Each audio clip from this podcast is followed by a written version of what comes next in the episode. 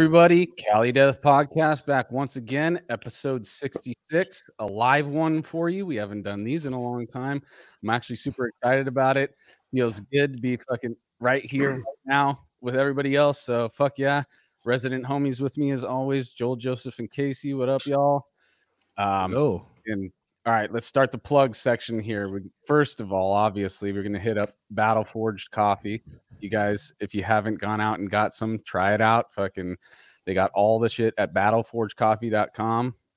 Um, you know, you bet beans, grind, five pound bags, 12 ounce bags, swag, all that shit. Hit it up, battleforgecoffee.com. The homies in Deeds of Flesh fucking killing it right now. Um, what else do we got, guys? Um, oh, well, thank you to everybody who is here with us, and also thank you to some Twitch guys. If you haven't, if you're on here right now, uh, maybe we'll get some more later. But yeah, dude, first Twitch stream that's fucking awesome. Like multi-platform thing, Cali Death podcast, trying to do it more pro and shit. What up? Uh, but yeah, Joseph, you got a show going, right? Yeah, yeah, yeah. What's going on, guys? So, Joel, check your email. Um, yeah. Oh shit! This is what minute. happens with the live shit, guys. I know. It's um, so my band Dreamer with uh, Chris Beatty and Ricky Alvarado Cabrera as our new bass player. We're opening for Obscura, Vale of Pnath, Interloper uh, this Saturday, February 5th at 1720 in LA. And uh, we're selling tickets, 20 bucks. Hit us up. And uh, yeah, it's our first show ever. We're super psyched. We got the fucking call for it like less than two weeks ago, and we just got our asses ready for it. And Hell uh, yeah, dude. so I'm really excited to be jamming it. And, Totally. uh, we- and if you guys like that intro, that's uh the guitar Yeah, player he mentioned, Chris we go. Beatty. He's him and Joseph. That's them on the intro song. So you know it's gonna be sick when you see that dude shredding with Joseph on drums and shit. Get out there. the homie Gabe Seeber will be playing drums for Vale of Pnath, and it seem, seems like he's also drumming for Obscura, like Whoa. unannounced. oh but whoa! He's, he's like the headlining drummer. So, What up, so dude? shout out to Gabe. Gabe, Gabe drums for Hey, Ah, everybody. what up, Jedi Yeah. Grind, aka Murray Fitzpatrick? What's going down, brother? Hell yeah! No, this is fucking I know cool, we got dude. that. Like Like the Mersey Mersey We're all episode. fucking- yeah. Dude, all- first Twitch uh, streamer, like becoming hard with the fucking Merseys, dude. I wore my Mersey to the. Murphy. I went to the football games last week at David's place, and I wore my Mersey like over. I was like, yeah. Yeah. like I'm not rooting for any of, any of these teams, only Team Murray, man. Cheers, bro. Fuck yeah! Um, yeah, dude. So what? uh, Uh, do we have anything else before we get into our guests? Not All right. really. Let's get into it. So, Let's get into it. uh, no mercy with this motherfucking podcast. Anti mercy. It is Jeremy Turner and Justin Payne from the brutal, brutal fucking situation. Unmerciful. That was fuck. I fucked that up. But- You guys are brutal. I was like, I was like thinking of. I mean, dude, Unmerciful's a band that like their name fits their sound so perfect. Like yeah. the first album, Yeah. Unmercifully Beaten. That's exactly how you're left when you mm-hmm. finish that album. You're just unmercifully beaten, dude. It just is a pummeling fucking force, dude. So what up, guys? We love your you shit. go. We've loved it for a long time, dude. We've been label yeah. mates, you know. So it's old like, school Yeah. homies. hell yeah, dude. yeah, absolutely, guys. Good to be on. Fuck Fuck yeah. yeah. So, um, you guys got anything you want to plug? You guys got, I mean, we got flyers ready. You guys got some shit coming up too, right? Yeah, In a few months. Yeah, we have a we have a tour with Pyrexia starting in uh, May. Pyrexia, that uh, stabbing from Texas, Hell yeah. that new brutal ass shit that's coming out of Texas. Fuck uh, yeah, it is. So yeah, yeah. sick ass band. Oh yeah. And then uh, of course Pyrexia had been around forever, Sermon of Mockery from then on. Pioneers. Yep. Sick, dude. Fuck yeah. Hell yeah. Awesome. Yeah, that's, to that, uh, that'll that'll start um, early to mid May and probably go through early June. Nice, nice. Nice. What about merch? You guys got a band camp or a website you guys are slanging shit at? Yeah, unmercifulmusic.com. You can go on there. We have whole whole store set up there. Clint put that stuff together, and it actually goes uh, through the business that Clint owns that I actually work for, uh, Reliant Apparel. But we have everything up there. We got all kinds of, you know, just typical shirts, all the way to long sleeves, hoodies, shot glasses, pint glasses, beer hood, koozies, and Mm. yeah, there's all kinds of. There's, there's the men and women clothing on there. There's all kinds of stuff. Anything you want, flags, yada yada. Nice. Nice. So yeah, we, we have we have no shortage of merch. That's for sure. Well, we, we make that stuff ourselves, so it's right here in house, made by us. Fuck yeah, dude. That's Make sure you got something for everybody, dude. Might have some orders for you guys. Absolutely, know, send them right? our way, man. We'll ship them out, and usually Clint will pull them, give them to me. I'll package them up, walk them right over to the post office myself, so they come straight from us. Fuck yeah. So Awesome. that always, I always think that's cool when the bands do that themselves. You know, Yeah, Totally, definitely. dude. Mm-hmm. No, and, and and you know that you know you're fully supporting the band when you're when you buy merch from them. The Yeah, DIY yeah, of course. project makes sure that more more money gets in the band's pocket. You know, it's more work, obviously, but in the long run, it's like if, if you guys are down, fucking, that's definitely a way to make more money. and of course, it's what it's what Clint and I do anyway. So it's we just you know set up those jobs and set up some other ones, right? And then the other Mhm. guys come and help and box it all up ourselves. But yeah, all all, all in house, man. Hell yeah. That's awesome, guys. Mhm. Well, uh, let's get right to it. How we usually do this is uh, since we got two of you, and it's an unmerciful episode. Jeremy's been there for the beginning, so we're gonna start with Jeremy.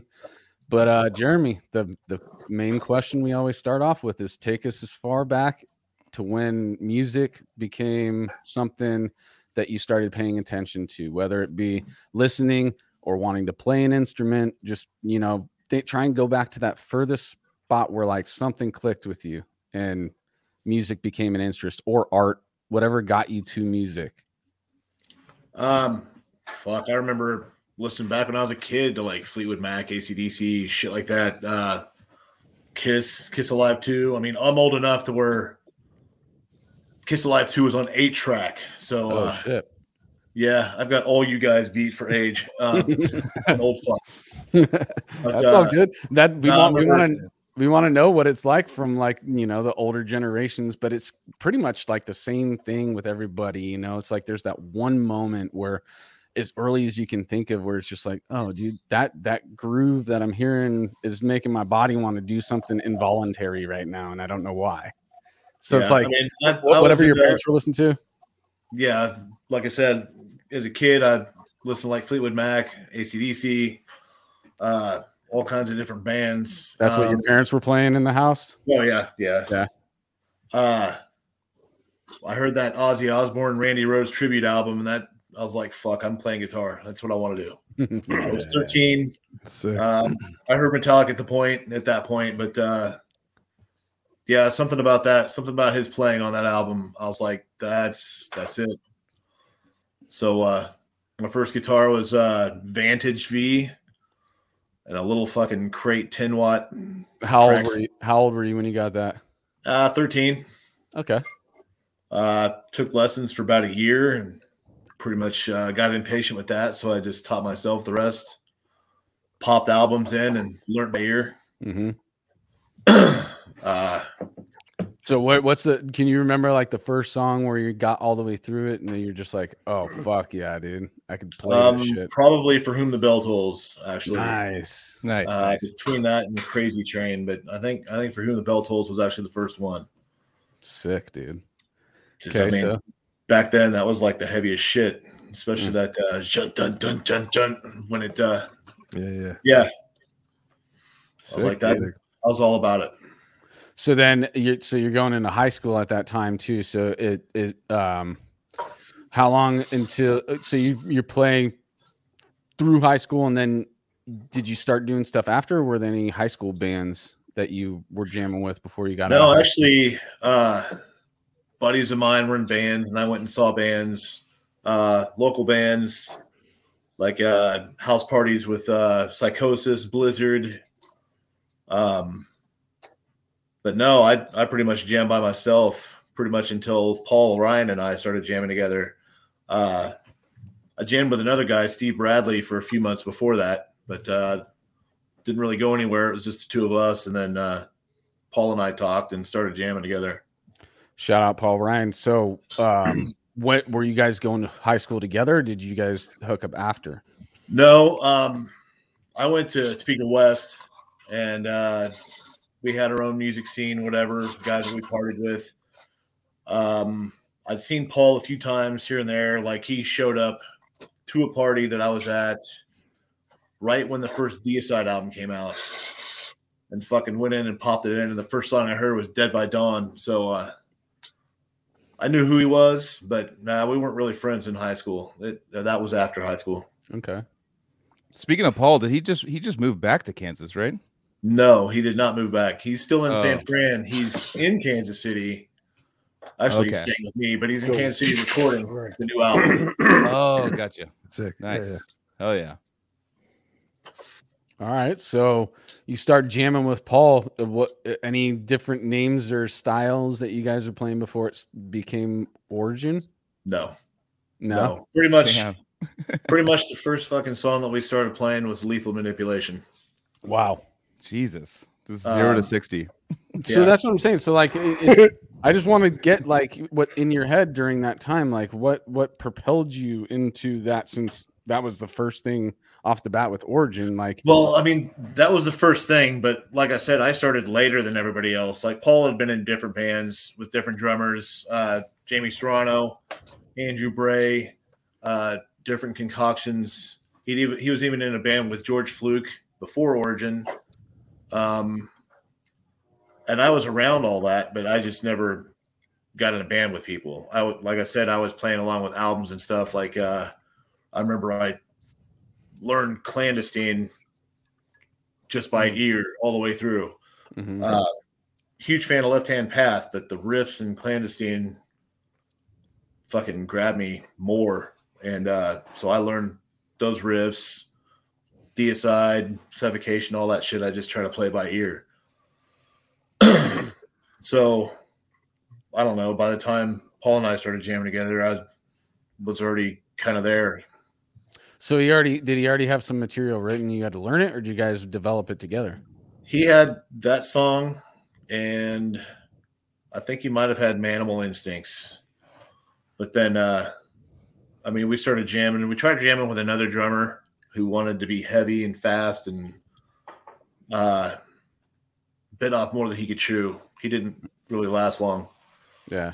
And then, Well, uh, I mean, the the idea of heavy and fast before you are exposed to Origin, your idea changes once you become once you know what Origin is, because fast is fast, but Origin is fast. you know? yeah, um, Yeah.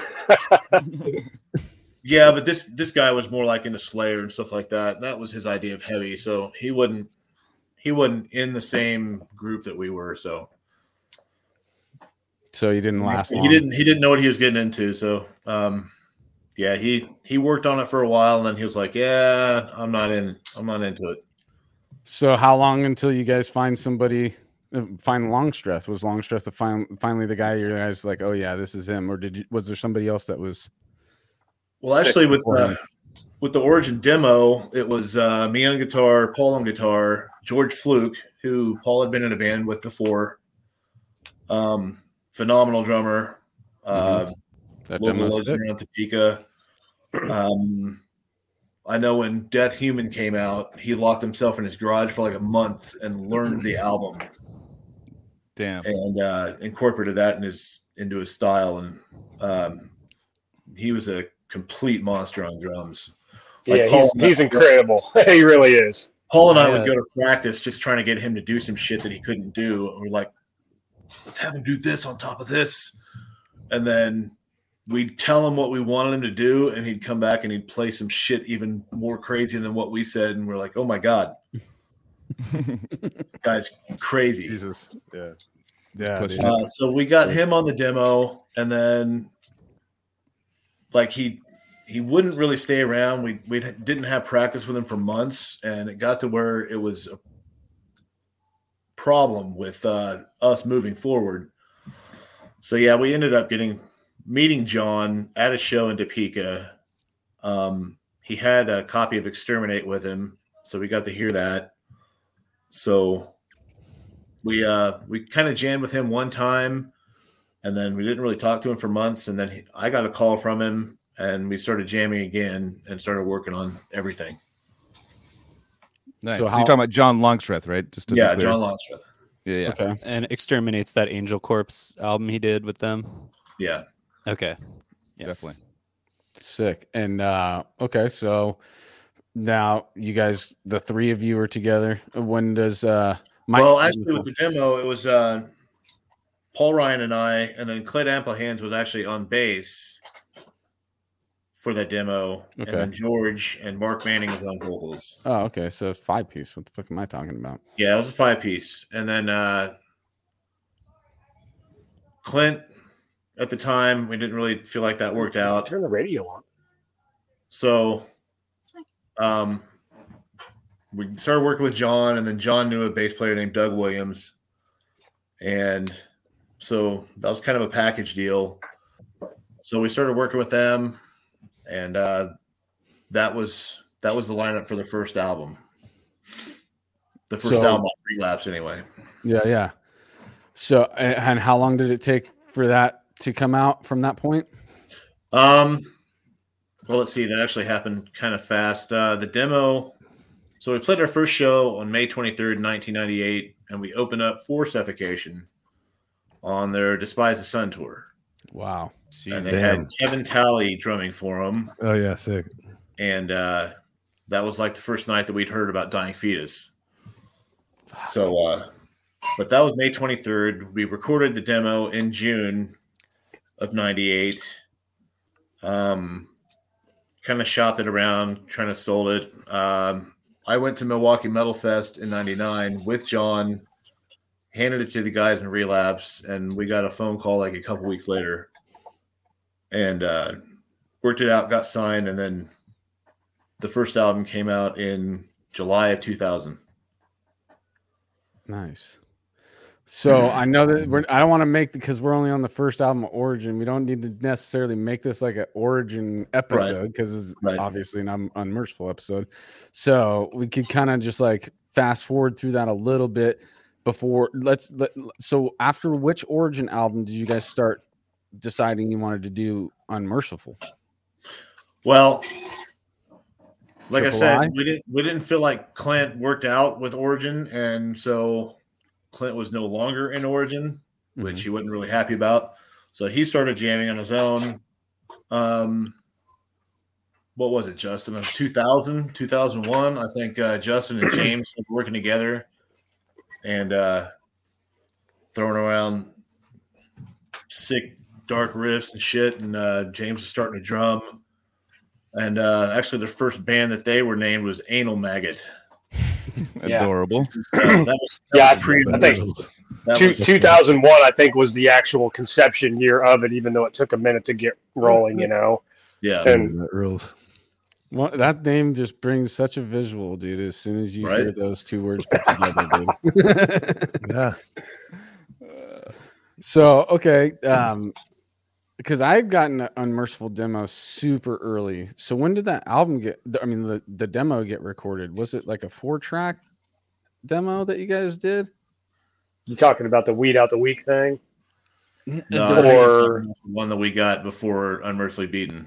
Yeah, it was uh, before the very first album. It was it was basically the first introduction to the band, and and it was at an origin show at the Pound that I got it from. I don't know if I got it from one of the guys in Unmerciful or if James handed handed it to me. I, c- I Was that can't the remember.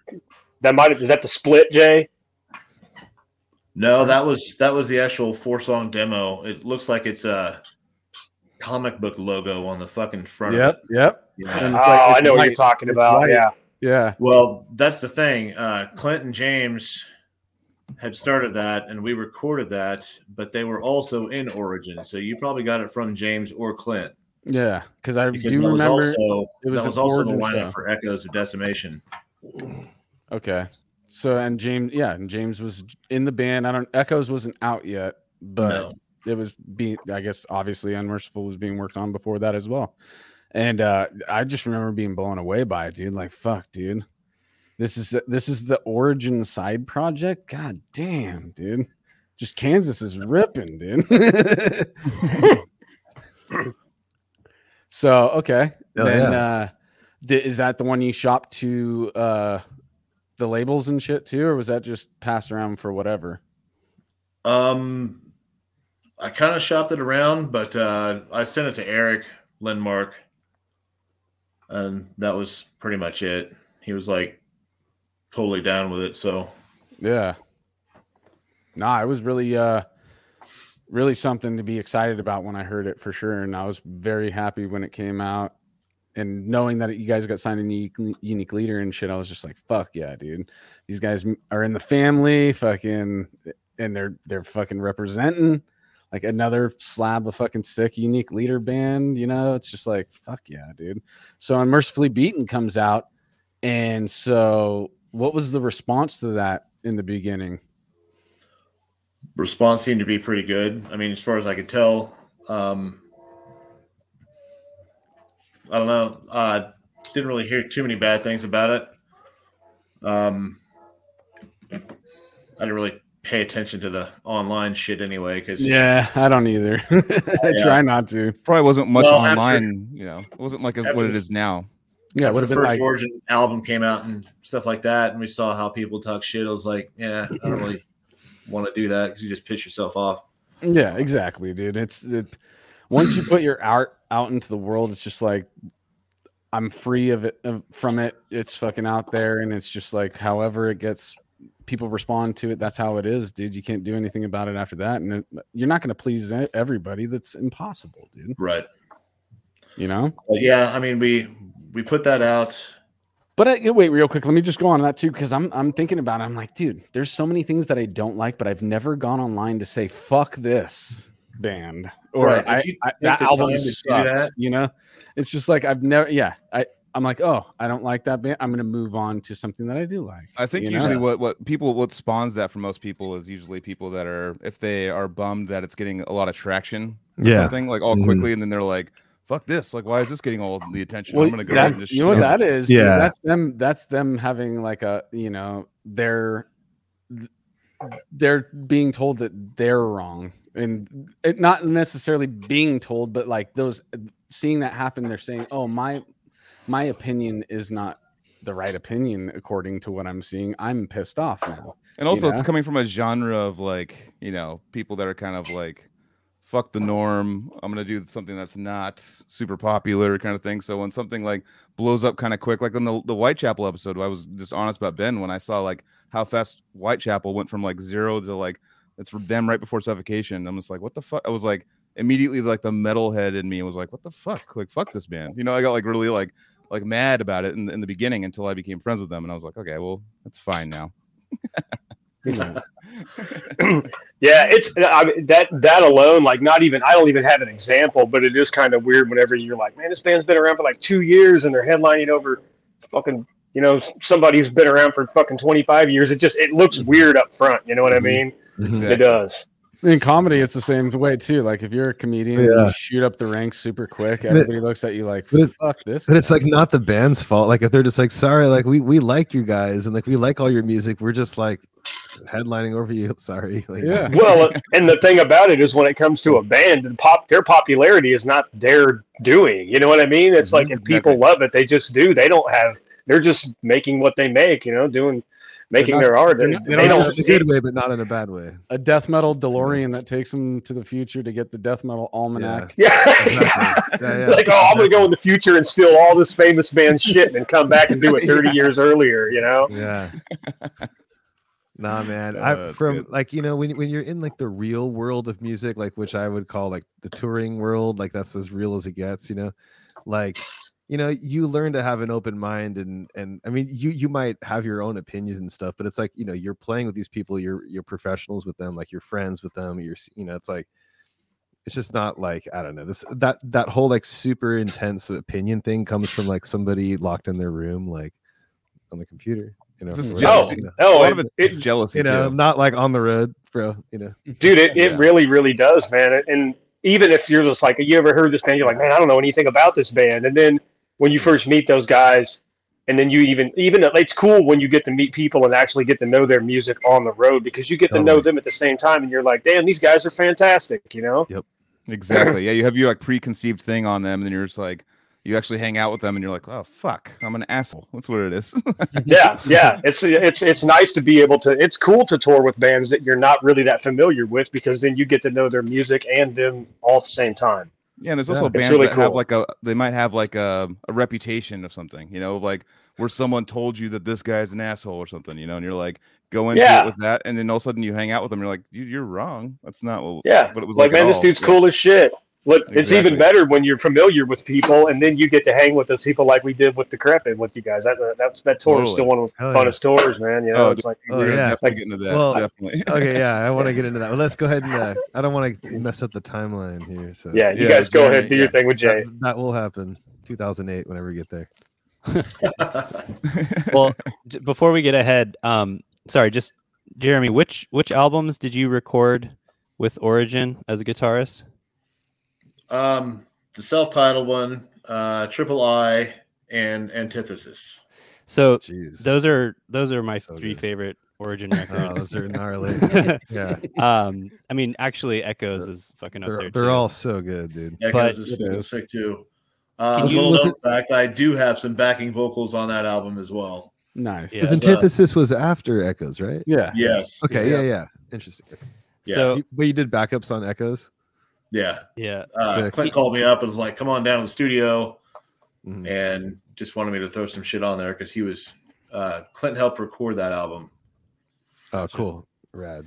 Well, can I ask just about like you know the triple I, um, just like what's like, can you talk for just like a minute or so, just like what what what it was like writing that material and and and and putting it on tape and just that's just such a classic album. I I know people are like rediscovering it, uh, you know, every day. A bunch of new metalheads are getting into it, so it'd be cool to just hear a little bit more about that one, especially.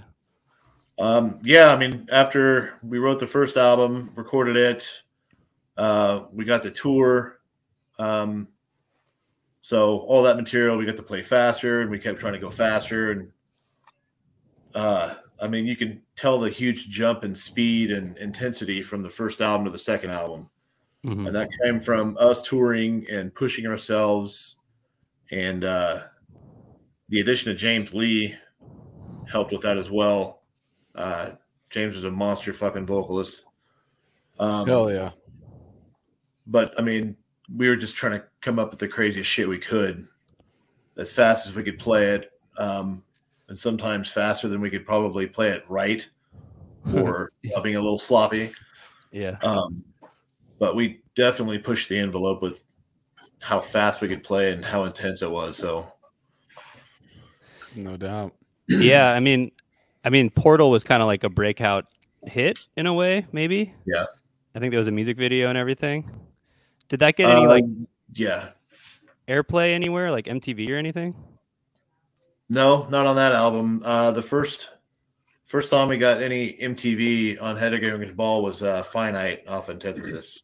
Okay i remember that like was out when i was just getting into you guys that was a little later but yeah um okay that's cool man um yeah man just one more time just fucking informis infinitas inhumanitas Yeah. like, so And- sick And like I wanted to say, like that was the album. Like in the early, it was like I mean, what did it come out in 2002? too Yeah, yeah, so that was before like you know a lot of the stuff that were in you know decrepit stuff time begins came out with 2003 and stuff. So like the i remember like in like 2002 like around that year it was like okay the gnarliest fucking bands or the fastest was like you know hate eternal nile and origin. Like that was like the whole and like that album just like to us was like game changer. Like that fucking album like just like even to this day like I, I like it brings me back to that. Like it was just dude yeah that shit was so dope when it dropped You guys just reminded was, me of like, something, fucking- dude. So uh, I, had a, I had a girlfriend at the time, and uh, she used to love to have sex to that album, dude. But so check this out. No, for real, she did. That's awesome. It was like you know, it's like she's with the death Alright. metal bad boy. That that was going to be our soundtrack, you know. And uh, it was always that album. And so finally, I'm like, let's go see, let's go see them at the Pound. And uh, I forget who you guys were playing with, and um, I didn't t- I didn't warn her that you guys were coming up on stage. I just wanted to see if she would react on her own and do like three songs into the set. Uh, she didn't really respond to anything, and I was like, "You know who this is?" And she was like, "No." and I'm like, you you hear it all the time because we because we fuck like rabbits. Like long, I was long like, so at that point, I was like, you know what, dude, she's totally just trying to like, trying to just like, you know, be in, you know, just like, oh yeah, I'm a death metal chick, but she really isn't a death metal chick. She doesn't fucking know origin, dude. What a poser. Even if I What a fucking poser. play it for her, she was, she was, what she a was trying to, she was trying to be in while Yeah. you were in. Anyway, mm-hmm. Yeah. Yeah. That's what that album the is just such a dead in. giveaway too. From the moment Larvae of the Lie starts, I mean, I can tell when the flies come on. You know, like, Oh yeah. Yeah, dude. All right, so exactly. laid out on Twitch for all y'all motherfuckers right there. Yeah. No real edits. personal shit right there. So fuck yeah. So Well, I don't know timeline wise. Yeah, I don't even I know, know, I where we're know. at on the timeline now. so you guys Joseph- like Well, actually, that was uh, the last tour that I did with them was for that album. Um, and actually, the last tour that I did was with Nile and Hate Eternal. And then Oh, they, yeah. uh, they threw Arch Enemy in there too for, I don't know, I guess some different shit Yeah. for that tour. That definitely is a. Um, fill some seats. Yeah, one of these bands are not like the other, but uh, I would call that a, the, the palate cleanser. Arch Enemy Arch Enemy is definitely the palate cleanser of that. right. Hey, going to see Arch Enemy is what they they had Hate Eternal open for them on another tour. That's what that was my first time seeing a brutal death metal band, so they got me into it for sure. Right. I mean, it They're was us a and then Hate Eternal, and then they they put an Arch Enemy in there, and then uh, so there was a little bit of a break before Nile stepped on stage. So All that speed and just shoving Arch Enemy right there in the third spot. I mean, they can get fast too, but I'm just saying, like, listen to all the all those bands that we just mentioned, just blast beats in your face, and then Arch Yeah. Enemy. Yeah. Dude, I I mean, love- looking back, that's probably why they did it that way. There wasn't uh, there was that little It's like a pause. palate cleanser. It's a before palate cleanser. Like on Yeah, so the whole whole crowd have brain damage. You know, yeah, yeah, yeah. Yeah, yeah, I exactly. know, all right? three of those back to back. Dude, Arch Yeah, Enemy kicks ass, dude. Is it Jeff Loomis in Arch Enemy? now he is, yeah. Yeah, yeah, He is now. Yeah. yeah. What that's- shredder. That's dude. the That's a guitar player guitar player. at the gates too, right? No, no, no. He's uh, from, No, he was in uh, Nevermore. Nevermore. Yeah, yeah, yeah. There's no At the Gates members in there. I thought I heard some. oh, oh, that. in in in uh, Arch Enemy. Arch Enemy. Oh yeah, Probably the drummer one- maybe the, or something. The guitarist or one of the guys, isn't yeah, it? what's up, dude? It's the guitar player, like I said. Yeah, What- like is it the Was? Amott or the? No, Michael Amott was in Carcass for a Carcass. while. Oh, I'm getting it all Yeah. fucked up. Yeah, yeah. I don't Who- know. who Arch did the out the gates. Well, no, that's that's the. Okay, let's get it right. That was in flames. They went they did that, and then the Where's the? Well, we can't trust Metal Archives anymore, dude. The last two episodes have been like, oh, dude, we got wrong. you were in this yeah? band, and they're like, no. did, did, hey, didn't you tell me before we went on? Did, did you say something Yeah. about they said that I was an origin? yeah, you say X Origin on on Okay. Metal. Does it? What, what is it? Metal Archives. I I I didn't even know that. Maybe Yeah. by proximity, just you guys were in He was uh, he was a shadow member. Joseph. I, I was there. there. Yeah, I was. I, I was there on my skateboard watching him play back in the day when I was like 14. you know. I was technically board. there. Fair enough. okay, Oh, what man. about uh what about um touring with Cannibal Corpse? Yeah, Jeremy? I wanted to get into that too. How did that come Touring about? with Cannibal Corpse. Or Um, playing for them, yeah. Okay, well, little insight into that. That last tour that I did with Origin, uh, obviously it was with Hate Eternal, and I met and got along with Rutan pretty well. So, fast forward, I get a call from Erik because he's busy doing I Monarch, um, so he couldn't do it for him. But Jack had just left to do his Adrift project, and they uh Eric told me that Jack had left and that they needed a guitar player and would I be interested? And I'm standing next to my wife and she sees my fucking holy shit face go on and she's like, What? So I wrote Cannibal Corpse down on a piece of paper and she started freaking out. Mhm. And I was like, Well fuck yeah, I'm interested. I was like, he uh, he goes, All right, I'll give Alex your number and call you. So I got off the phone, freaked out for a couple of minutes, and then he called. I talked to him. We worked it out. I flew. Fuck, I think this was on a Sunday. I flew to Tampa on Friday to live with George and his wife for three weeks before we toured Mexico. So I got to learn 18 songs in three weeks Hmm.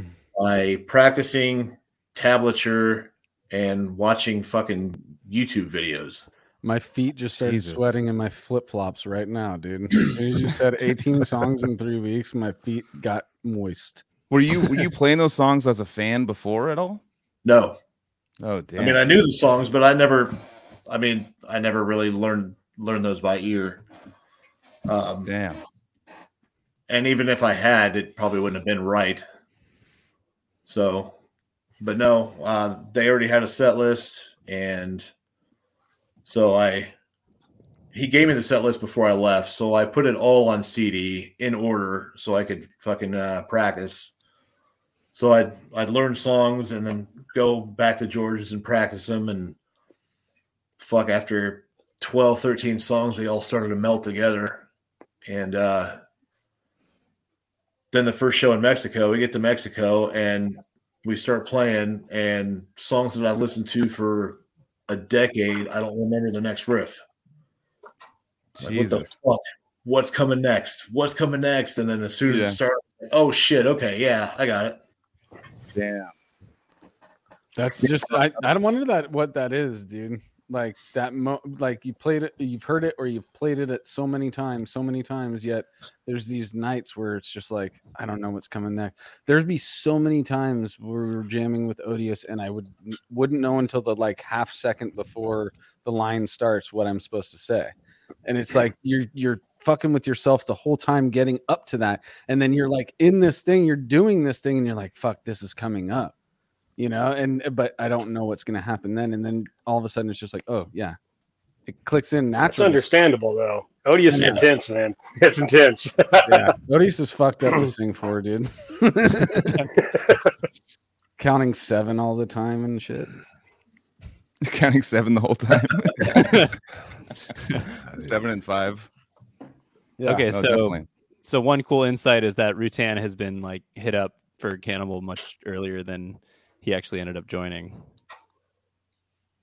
Yeah, I mean- he could have done that tour if if he had been available. Yeah, most likely, I'm sure. Yeah, But then on the other hand of that, he was the reason why I got contacted because him and uh, Alex are such good friends. for sure. Alex is like, "Well, who would you recommend?" And my name came up, and that was either uh, I get it or they didn't tour. So, I mean, no pressure. Yeah. Fuck, Um, so you started in Mexico, but uh, how how long of a tour was it, and how how, how much ground did you cover? By the way, we got Um, Paul saying what's up too. We got Paul Ryan in the house. This is him. He's what he is, up uh, What up, Paul? he's throwing some stuff in here. origin dvd footage Oh, I'm sure. Um, Mexico was five dates, and then uh, we went back, and then we did South America, which was like, uh, if I remember right, like 13 dates. But it was fucking crazy because we had to fly everywhere for those shows. So it was like uh, the no sleep tour. we Right on. show up at the airport at five o'clock in the morning after not getting done playing until like one or two in the morning. Damn. Um, yeah. And then I think we went over to Europe for some festivals, and we uh, did an American Canadian tour with Black Dahlia Murder and Severed Savior, which was sick as fuck seeing those guys play every night. Um, oh yeah And then we did a European tour with Spawn of Possession, which was completely crazy. Jesus. Um, so it's like all that yeah dude that's so funny it's like you were We've- playing guitar for like all when they play with all these sick unique leader bands dude We've like talked about all those tours with other people from those bands on this uh, podcast before, so I didn't realize you were in the band at the time. So that's rad. Yeah, like they Or had all touring these tours already planned out, so it was just a whirlwind of shit. Um, I mean, I even played Wacken that year. Nice. Um, Jeez. So many different festivals. Uh, I think I played 90 shows in 53 countries that year. Fuck. Damn.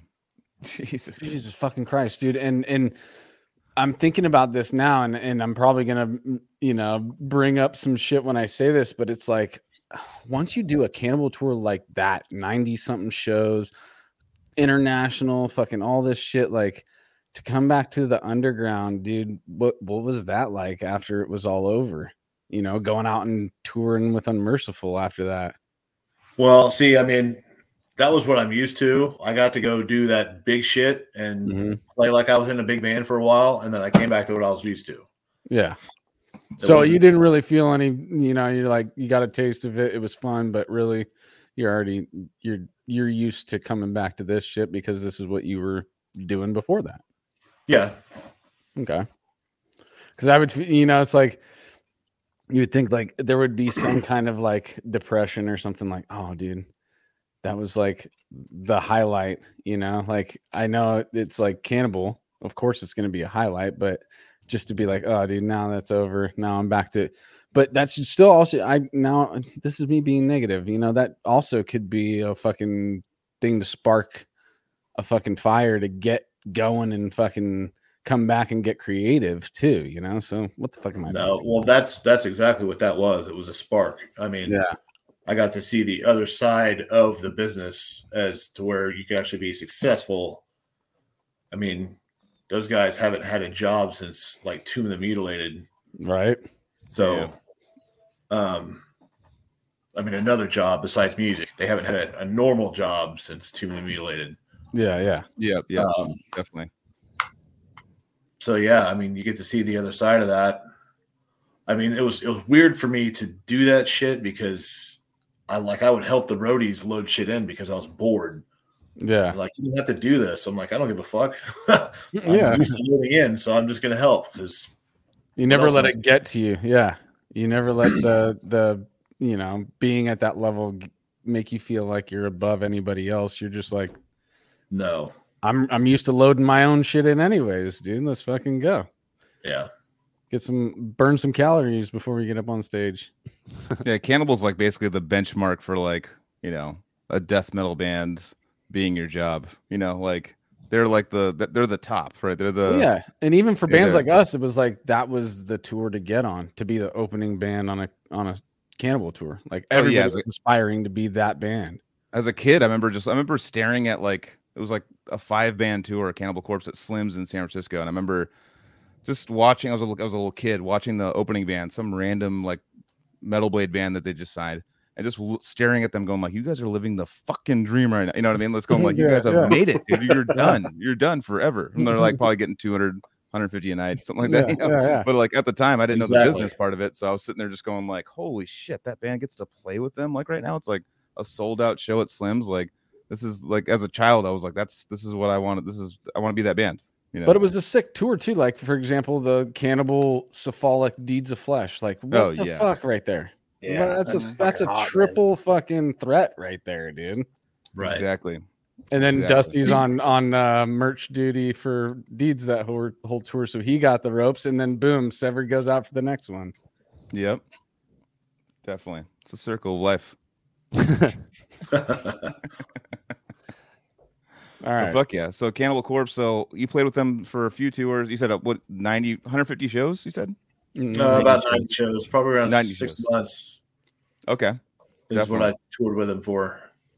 Definitely. So, how did you like? I mean, I know we've kind of t- touched on it a little bit, but your perspective changed going from Cannibal Corpse back to what you were, you know, Unmerciful Origin stuff you were doing before. How was your like? Were you skewed in any way, or did you have any kind of like grandiose, kind of like? Did you project it on the band, like, dude, this is what they did. Like, what's going on? We need to do this and this, this. Did you learn how much? Like, did you learn a lot from it? Oh yeah, I, I learned. Um, so yeah, I just tried to push a little bit. Um, Mhm. Like I, I actually joined Unmerciful before Cannibal called. So I, I told Clint, I was like, dude, I got the call from Cannibal. I'm gonna have to bow out for a while. And he's like, oh, totally understandable. Do that shit. So I did that. Came back, rejoined Unmerciful, and uh, we recorded that Unmercifully Beaten. Well, we recorded the demo, shopped it to Eric, got signed. Um, Unmercifully Beaten came out, and then yeah, that was our first tour. Was opening up for Cannibal. Uh, unmerciful Necrophagist dying fetus cannibal. Fucking a, dude. Jesus, that's a tour. That was, that was definitely a fucking tour. That was uh, that was a monster tour. That's Damn. right. I forgot. That's cool. did So you come back and you're like, "Hey, what up, dudes? I'm back." Yeah, You know? right. Like. Yeah, I'm opening for you. trip, dude. That's such a trip. Yeah. you're like, What "Can I still get that some of your again? rider though? Can I still get some of your rider? A couple more beers, you know." Yeah, yeah. Can, can I stay on your bus? Come on. yeah, I know, right? Can I get a bunk? Yeah, yeah, totally. Wait, so what That's year? awesome. What year was that? That that tour? That 2006. okay, crazy, dude.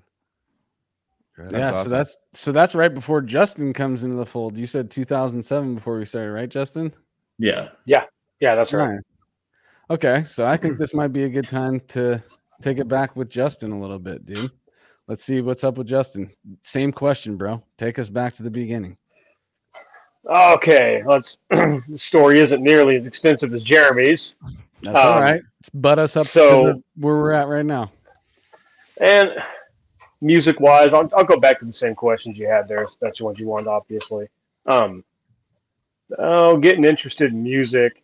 No, it's definitely mostly like my, my mom always listened to a lot of soul and a lot of Motown and stuff like that. So she was always into that, always music around the house. And um, so I, t- I took an interest in music in general, but you know, my parents had a really good, you know, vinyl collection and stuff and um, lots of, you know, Led Zeppelin and Black Sabbath and Molly Hatchet and things like that. And of course, I just hearing some early Black Sabbath always made me real interested, you know, and classic rock was always cool and all that kind of stuff. But then you, you know, you start finding your bands like Metallica and Slayer and, you know, Megadeth, obviously, get into that a little bit more. And, but I, I always, you, got to consider, I was born in 83, you know, so a lot of that really, really heavy shit was coming out by the time I started getting into heavy music. And, luckily, you know, I, I vibe with like Clint and Jeremy especially well because I like old classic death metal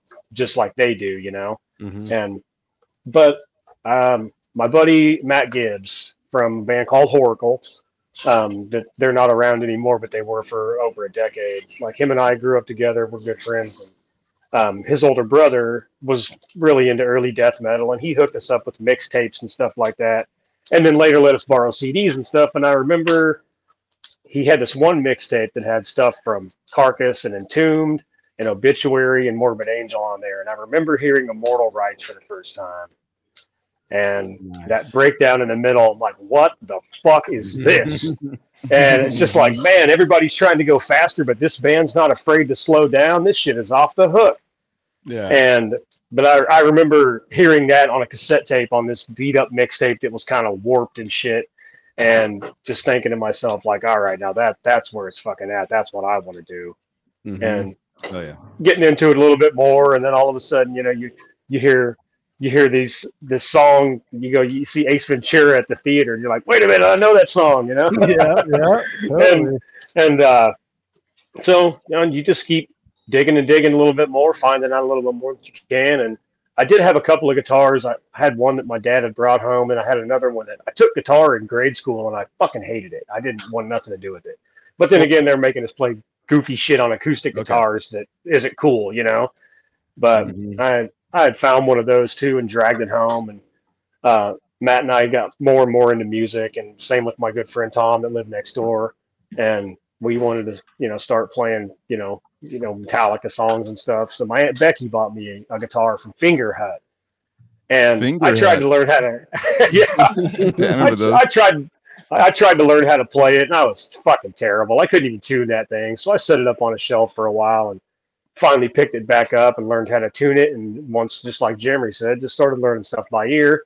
And what funny, I, one of the first songs I probably learned how to play all the way through, I, I believe, was also "For Whom the Bell Tolls" because it's easy. It's it's slow. It's not too fast, you know Mhm. Yeah, for definitely. someone who just picked this up and kind of sucks. I mean, of course it's an easy song. And uh, in fact, so I, uh, me, I met um, good friends of mine back in school. Matt Gibbs is one of them, and then in, in like in junior high, I met a guy named Mike West, who was an awesome drummer for his age because he'd been playing in jazz band for a long time, and a good friend of mine named uh, Clint Ludjohn, who started playing bass, and uh, a friend of mine named Aaron Keller. We all started a band called Foundation's Edge, and those those poor fucking guys, they had to they were all so much better than me, and they had to wait for me to catch up. I have to And- stop you there. I have to stop you there because of that band name. Uh, I don't think anybody else on this podcast knows the reference to that, but it's an Isaac, Isaac Asimov book from the Foundation series, right? It's one of yes, the, uh, absolutely. is it is that in the first trilogy or is it in the the sequels or prequels? I can't remember where that falls in the timeline of that story. It's like It- seven. It was the first, total. wasn't it? Uh, Yeah, I believe it was the first. And I'm, Okay. my guitar it was the player. Foundation was the first. The Foundation Um, was the original. The original because it was a short story in um a old science fiction magazine.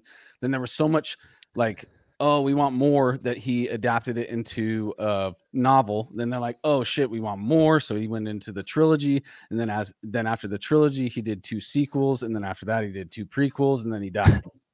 Yeah, I, I almost kind of wish that Aaron was here right now because I know that was a lot of his doing because he was such such a, a science guy. He actually ended up. Uh, James Um, Rexford, he, uh, thank you very much, dude. It's the fourth book. so it started. It Yeah. started the uh, Yes, in the perfect. chronological. Is it chronological? If you're saying four in the chronological aspect or how it was released, either way, it's it. I think it might have been the first prequel then, if it's the fourth book because the trilogy, and then they did this. He did the sequels, then the prequels. Nerd shit, guys. Isaac Asimov. yeah, and, the and see, greatest- the, the, the, those are actually things that I'm not even completely aware of. I, I mean, I've read some of those books, but not in such a long he's an, time. He's an author that Aaron- he won um, awards in every single literary form of writing except for one, and I forget what it is now. Boom. What? James Sorry, what's the Yeah, what's the band name that you guys are? Foundation's Edge. Oh, okay, Yeah. that's sick.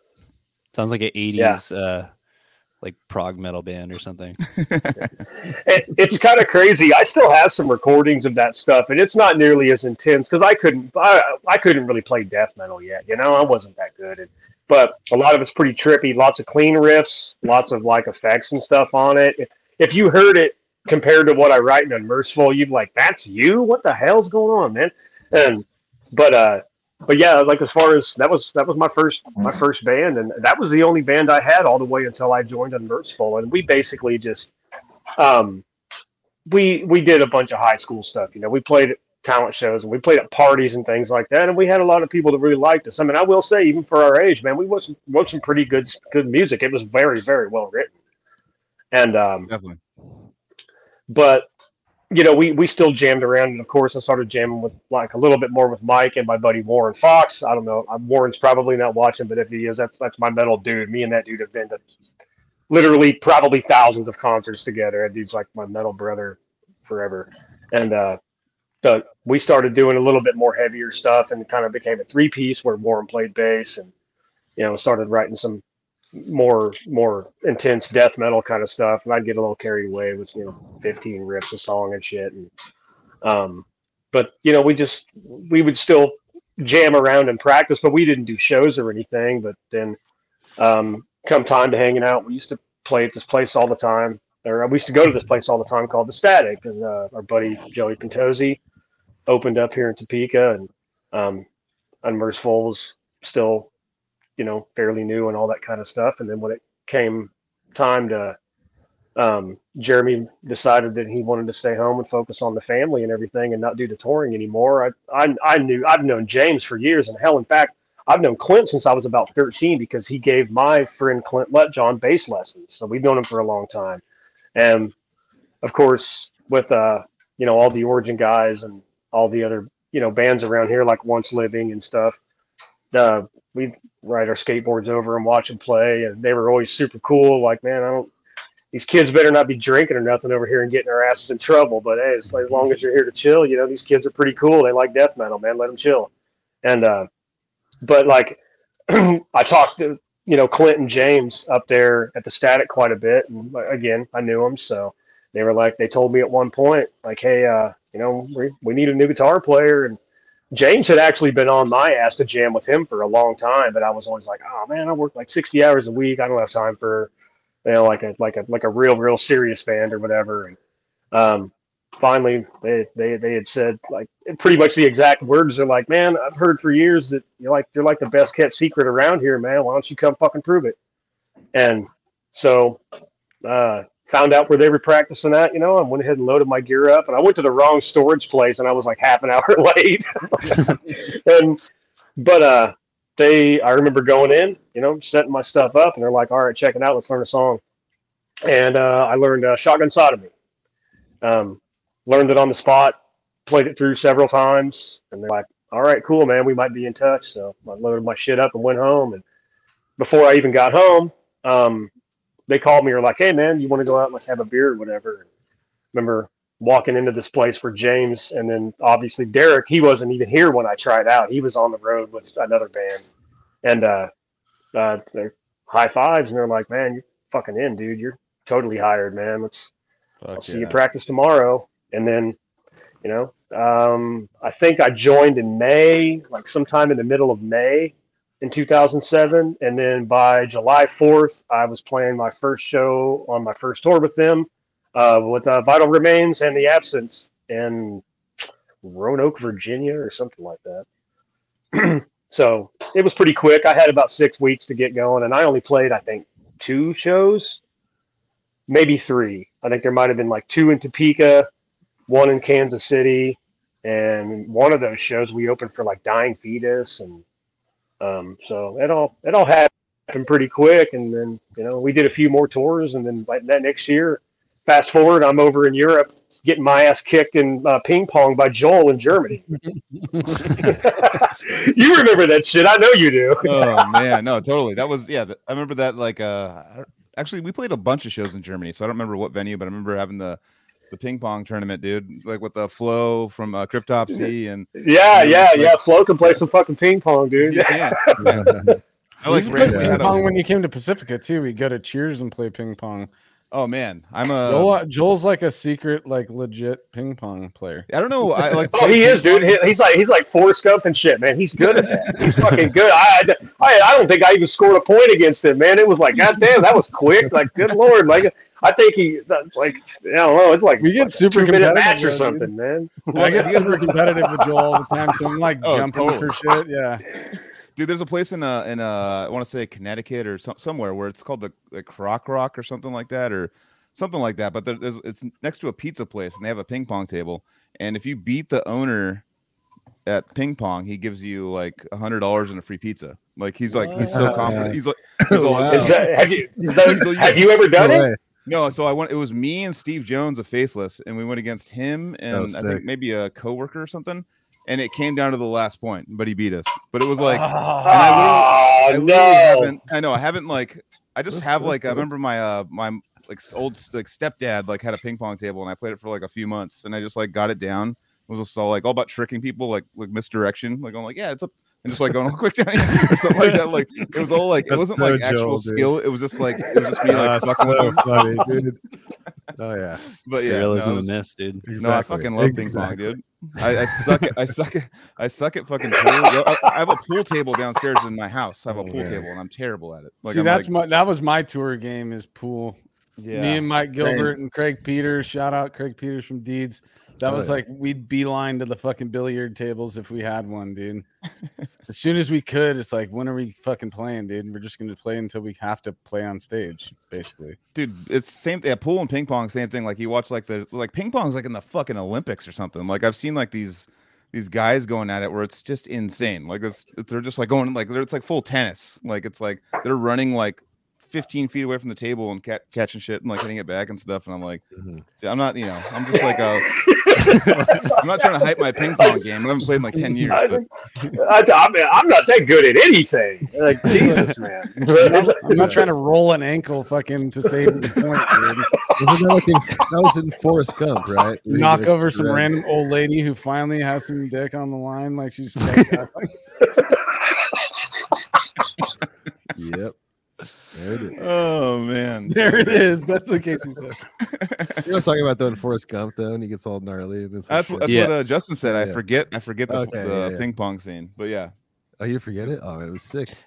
He was like So so that was a decrepit birth in unmerciful Europe tour. Oh yeah. So mhm. that Yes, was awesome too. yes. that. So are we there now? That was. Is Yeah, yeah. where? Okay. Okay. talking about the ping So- pong. So I mean, yeah, go right. Okay. Yeah. I know Duh. Duh. Obviously. Duh. duh, duh. So, um, fucking. Oh, I was just gonna say that I'm on full screen. You're now. on the full screen, dude. Uh, I don't like being on full screen. It's okay though. I love But, that. uh, I love that you see yourself and Joel. I'm like, fucking oh, been, dude, come on. we've been. No, Casey was just putting random people on the on not full, full screen, screen like while they kinda weren't talking.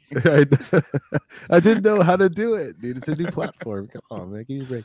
No, it is funny. Uh, no, uh, I've said this before when we had Derek on a while back, dude, and I was like, man, I, I just remember like first time, like the only time I've been to Europe, and and we like fly there, and we like fly into Berlin airport, and uh, you know we're in there and it's decrepit, and all of us are hanging, and we're like waiting. We're like, okay, Unmerciful's flying in and stuff, and we know all you guys, but like, you know, we're just like, we've never toured with you yet. and We're like all stoked, and we just uh we, see you guys, and then we like we're like look we're like looking and oh, they're not there. Then all of a sudden we like see this group of dudes like like this tall dude with like this cowboy hat, you know, and it just stands out like a sore thumb in Berlin airport. This guy, Yeah, this tall Derek. dude in a cowboy hat and a big mustache, you know, whatever, whatever, uh, you know, long hair, and like, oh, there they are. Let me go over there, and it's just like so funny. It was like, like, yeah, what's up, guys? Like, totally just you know, merciful in Germany, and we're like, whoa, this is crazy. Like, and we were just like, we had so much fun, man, and we shared a bus and like Yeah, that was that was so many like, fun times. That was like one of my funnest times. trial by- yeah, it's probably the- were so probably the best tour. fun. Probably the best Oh, tour because dude, like yeah, we were just like all of a sudden show we just show up at the Berlin airport like all right, what next? Like what are we like where are we supposed to go? What's supposed to happen? I remember um I remember the bus was waiting for us for like three hours while we were standing in that corner. We were like in a corner with Cryptopsy, Merciful and us, and we're sitting there just going like, where the fuck's the bus, dude? We're in the we're in the pickup area, but it was like in the parking lot the whole time, like waiting for us. Like, where the fuck are you, dude? Like we were like we were it was ready for us when we landed. It was like totally ready for us. But uh but the cool part was I remember like it, it drove us to the first venue we had a day, we had a, a full day to just get to know get to know each other, like with Cryptopsy, uh Unmerciful and Decrepit. And we just there was like a, a fancy not a fancy beer, just like a beer store like standing there. And uh we went over to the beer store and got like all this, we just fucking loaded up on all this beer and just sat and it was all warm because fucking that's how they do it out there. But uh we get all this beer and we just start fucking just start chugging beer and and, and breaking the ice. That's like well basically like you know, we're all like shell shocked or from just being in Germany. We're like, what the fuck? We're in Germany right now. This is insane. But and then uh yeah, it just basically turned into a, a full out like hangout. Like we all just got we all got wasted. Like we like I don't think there was not one person that wasn't like like semi close to blacking out. It was like Dude, it was a straight up block party. It, it was a fucking block party in the parking lot, man. It really was. And we even slept on the bus. That's right. That's right. No, my memory is uh, I, we slept on the bus. I woke up at like five in the morning, which I don't even know the fucking time difference, but I woke up at five in the morning just so thirsty because we just drank so much of the. And they had like these German Budweisers. Remember, they were German Budweisers that like were They were like green six, bottles. 16 beers apiece, man. You know? I know it was insane, and I was like, I was like dying. There's like, there's no fucking water on this bus. Like when I wake up in the morning, and I'm like, having like, I'm actually kind of freaking out. I'm like, dude, I drank so much last night, and there's no, I haven't had water in like 16 hours. Like I need water. So I, I walk down like downtown Berlin or where the fuck we were. And I was like, look, probably like a homeless person at this point. I was like bags under my eyes, like fuck, like I'm literally like on my last like like calorie to burn. I'm like, like looking around, I'm like, I'm like looking around and I can't find fucking water. I'm going into the bars. They're turning me away because I look insane. And and uh, I finally find this little cafe bakery thing, and I go in there and I'm like, finally, it's like tw- like the the conversion rate of this bottle of water is like twenty dollars. It's like an insane expensive bottle of water, and, and like because the, the like U.S. currency was super down and theirs was up or something like that. And uh, I was like, yeah, well, I think we were like, it was like 152 for a euro at that point or something like that. Yeah, Yeah. it was. Oh, I mean, for a for a, a pound was like two point five like uh, dollars for one pound or something. So it was like, yeah, it was pretty because yeah, that's right. Because we went to we took that ferry to England that one time and played at that right. that rad ass joint. Yep. No, it was like literally like I just remember finally getting the water Like I got the water and it was sparkling fucking water, and I was like, this is the most unquenching, like what from what I needed. So I had to go back and I buy was waiting another for like somebody to knock it out of your hand while you're like ready to drink it. Well, I remember just taking it, like spitting it out outside. Like, dude, this is not like I need the quenching. Even though, like, I think sparkling water probably has some hydration to it, but at the time, chug it just it just felt like like the opposite of what I wanted. So I went back in, bought another twenty dollar bottle of water that was, of, like not the sparkly sh- like shit. It was like a legit like German uh, I love how you just, barely spoke I love how you just handed the spark. No, no It's like this is sparkle. Spark- It's like none of this, none of this. It's like they love It's just that like drinking sandpaper, man. You know, it's like it, it, it was really weird. I didn't realize until we went over there. We were like, man, what the fuck is up with all this fucking carbonated water, man? Like, there's like a beautiful lake right there. What the hell's going on? You know, that like, fucking water's probably up." better than this in the bottle. Totally. No, I remember like another time we showed up to it was the the show where we sh- uh I remember Hannes from Necro- Necrophagist was there and there's a it was like kind of a shitty show I remember but it was like I remember going in there they had we had a writer that would just be like had cereal and like little sandwiches and like shit like that. I remember like there was a little like looked like a cup of sugar like a bowl of sugar, you know, it looked like a bowl like for the cereal, you know. So I was just like it was like the you know basic ass cornflakes and I was like, yeah, I want a little fucking sugar on this shit because I'm, you know, I want to fuck, I'm living my life, you know, I want to taste good shit. So, Yeah. I, uh, so I literally, uh, I, I scoop, I just scoop like three scoops in there or something, and then I uh, fucking take the first bite and it's fucking salt.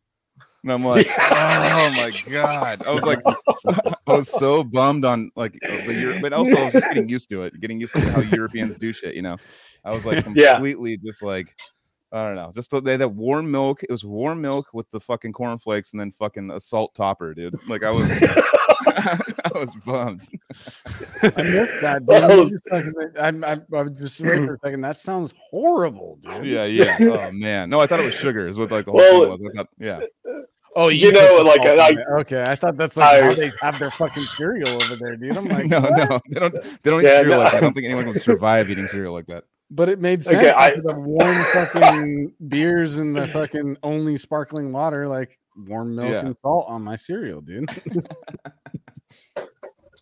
Yeah, yeah. The, the di- the difference is a little bit of a shock. I mean, you can hear the stories all you want, but you don't realize it until you actually see it. You know.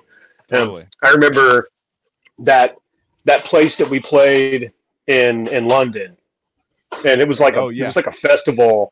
And I remember we got food tickets, and they were like, "Yeah, it's the place is just right upstairs." And it was kind of like right where like it looked it looked like a London version of Times Square. It was super busy was the you know, with all the Underworld signs. it. Yeah, Underworld. That yep, that's it. That's it. Um, they gave us those food vouchers, and Clint and I went to walk upstairs, and we're like, "Man, is this the right place?" And we walked into this place, and there was like crystal everywhere, and there was people wearing like suits and bow ties, and and it was almost like you know when you walk into somewhere and you hear like the record scratch, and you're like, "Oh shit, we're not supposed to be here." yeah. So this guy in a, in like a food window, he's like, "No, come on, come on in. You guys are in the right place. Come on." So the the promoter had told us, he's like, "Hey, you guys need to go upstairs. We have the the best best fish and chips in London." I'm like, "Oh, do you now?" Well, Yeah, we're gonna yeah. see about that. Mhm. And I remember eating the eating the chips, and they tasted just like McDonald's. and we we were joking about that because we used to remember how we started joking about how the uh, we were calling McDonald's the U.S. embassy out of the country, and we were we were we were calling it the embassy, and we're like, all right, we're back at the embassy. It's a taste of home. Yeah, yep, yep. Oh my god. yeah. That that venue that venue was dope though, man. It really was. I got a funny story about that venue. I remember um so we so we got off stage, so it was yeah, it was us then Cryptopsy after, but we get off stage and there's there's a couple just having sex on our on our road cases. They're just I saw that. Yeah, I did. yeah, yeah. I walked I did that. The guy was the girls just sitting there like looking all smiling, and the guy's like, "You want to join?" I'm like, "Jesus, what the fuck is going on?" Yeah. Like, I, was I like, do. I, I don't. I have no idea who the people were, but I know that that, that that was the same chick that was completely covered in blow, right? Oh yeah, that's right. Yeah, That's yeah. it. I, re- I remember that very much. So I'm like, look, man, I'm just trying to walk back here and like get like an apple. Okay, And, like we had some, we had some, we had some fruit backstage and some bottles of water. I was just trying to go get something to eat, man. I was, I was legit going back to get an apple, and I see this Yeah, fucking dude. debauchery. yeah. Amazing. Yeah, that like, was man, London. That was definitely just the weirdest thing to walk off stage to. Just like walk off and there's just someone just getting like, you know, destroyed on the thing where I just put my face. well, the thing about it is, there's backstages back there. There's couches and stuff. I mean, there, there's a lot more comfortable things than road cases. You know, like man, this. I just thought, man, this place is off the fucking hook, man. Totally. Same thought, dude. Same thought. No, that was, and they had. Remember they had like cider. Everything was cider there. It wasn't like the beers were like three percent or something, and the the cider was like four point five. So it's like you got to get the cider, I guess. And it was just like before, and then like you try to tip them, they're like, "Fuck you." They get like mad if you tip them. I'm like, Hey, yeah, Yeah. yeah, we we we saw some pretty weird shit about that, about like giving tips to people, and they're like, "What the hell is this? Why are you like, what, what is this?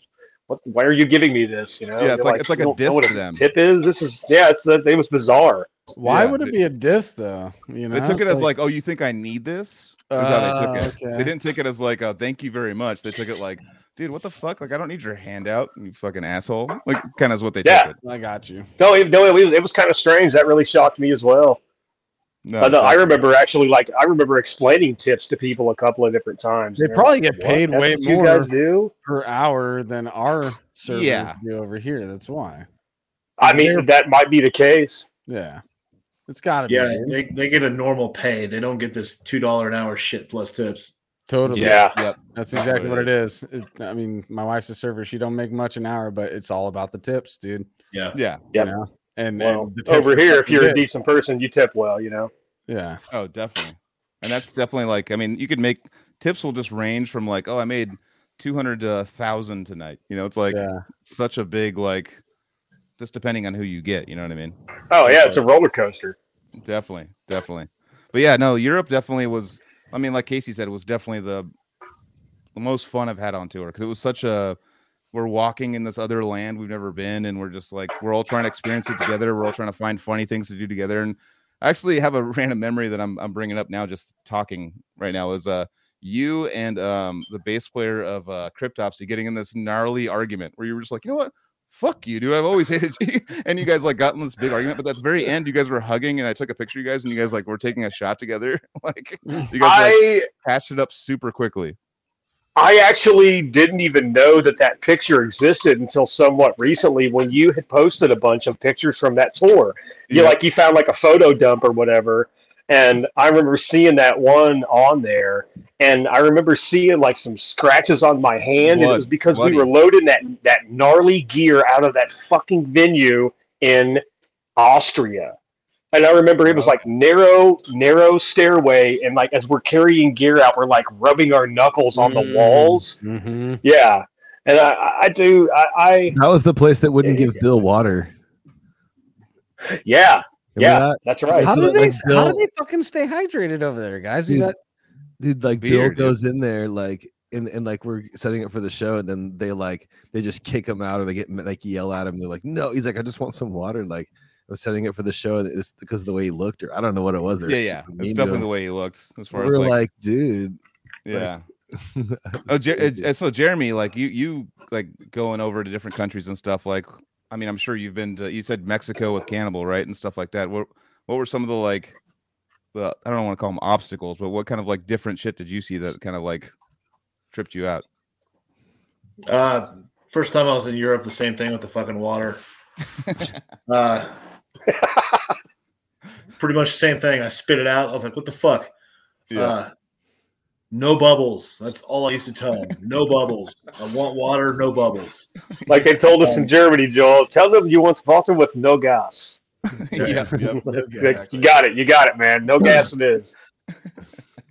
Um, I remember being in what the fuck was it? Lithuania, I think, and we played played in this fucking like government old government building. And the bartender, I went up to her, and it was kind of cold out and whatever, and I was feeling like I wanted like a hot cocoa or some shit. So I told the bartender, I was like, I, I want a hot chocolate, and she looked at me like I was fucking crazy. so she's like, okay. So a couple minutes go by and she hands me the cup, and in the bottom of the cup is a fucking melted piece of chocolate candy bar. and I looked at her and I'm like, oh no, no, I mean I meant hot cocoa. And she's like, oh, okay. So she frosted the milk with it and shit like that. Ended up being pretty fucking good. But uh the language barrier and the different culture, I mean, that Yeah. I didn't fucking word it right apparently. So I got a, a melted chocolate bar in the bottom of the mug at the beginning of it. So That that's pretty funny. I've never heard that, Jeremy. yeah, that felt like a fucking moron. But like I said, it ended up being pretty fucking good when I got what I wanted. It really is It's just missing the hot milk. That's all it needed. you just stir that shit up. It's really the same kind of chocolate they use, right? Yeah. As a chocolate bar. Yep.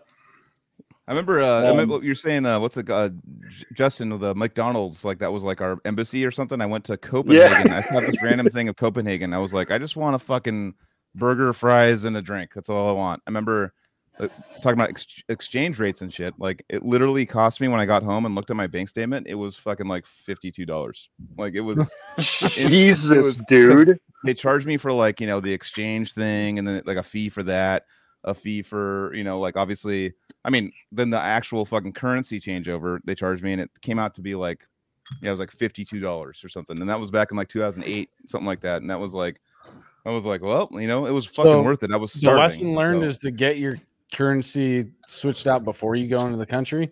yep Yeah. that's definitely the lesson that's Yep. definitely Dude, Joel, do you remember that time we uh we were in Prague and we played that show with Vader? yep Um, we all took a walk and we went to that. It was like a. Re- it was the only restaurant we could find that would take euros because we didn't have you know the, right. the Kronos or whatever Crohn's, it was. yeah yeah And and we got we ended up getting two pepperoni pieces and um, just like a round of beers, you know, for everybody that was there. And they ended up being pizzas that were smothered in Thai peppers. And this that pizza was like oh yeah incinerating. It was so fucking hot. I could barely even finish a couple of pieces. And they're like, "Oh no, no, oh, you guys are Americans. No, what you wanted was salami. This isn't pepperoni. These are the actual peppers." And we're like, "Eh, whatever." We went ahead and ate it anyway. And then we got the bill, like and it was piece I'd be down with, dude. we we ended up we we got the we got the bill, and it was like fifteen thousand crowns or something like that. And we were freaking the fuck out, like, man, what the Jesus Christ, we don't have this kind of money. And they're like, oh, you're paying in euros, and it ended up being like thirteen euros. yeah yeah yeah the yeah, crown. so it's like, oh, it's like, oh, you silly Americans. I know. God.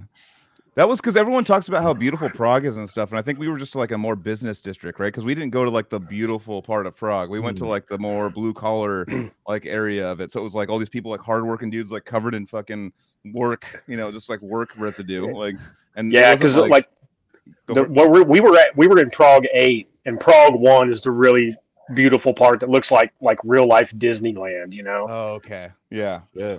That's what it was. Because I remember going there, this is Prague. Like I'm like stepping in all this mud and Yeah. everyone's like covered in Wait, mud. what number were we in again? And that well, in that building looked like it was just like a like a it looked like some shit off Pink Floyd's The Wall or something. Yeah, you know, was like it was just like this. totally, like this is a venue. This place don't even look like it's been in operation, man. It looks like yeah, it looks Detroit. Flap. Yeah. No, totally. No, that was that was definitely a fucking. I mean, and on the drive over too, because we're just sitting because we had that big lobby in our bus, so it would just be like sit there, drink beers, and like see all the castles and shit going by, and I'm like, oh my god, we're going to fucking Prague. This is gonna be fucking exactly what I wanted my like my whole life to see this. And then you get there and you're like, oh, it's, you know, like I remember I got home and I was like, Prague kind of was gross. It wasn't that cool. I don't know. Well, we did end up seeing some of that stuff from a distance, and I know we went to go take a bus ride or take a train, and we all kind of were walking around and we're like, man, we can't read none of these signs. Maybe it's not such a good idea to go, you know, taking a train miles and miles away and not know how to get back. yeah, that's right. Yep. That's right. That's Do you remember- that's do you the remember right feeling actually- to have at that moment.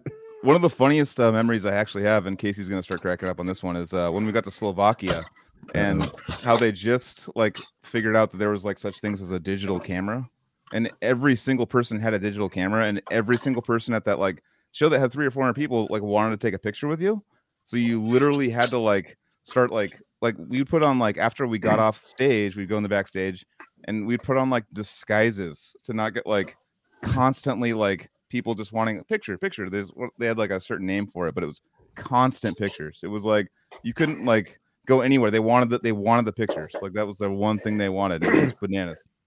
I, I remember that. I do. Uh, that was a piano club, Yeah. and that was uh, remember That's the right. venue was upstairs. We had to take the elevators up, Yep. And Yep. that was the day we walked and uh, went to that castle.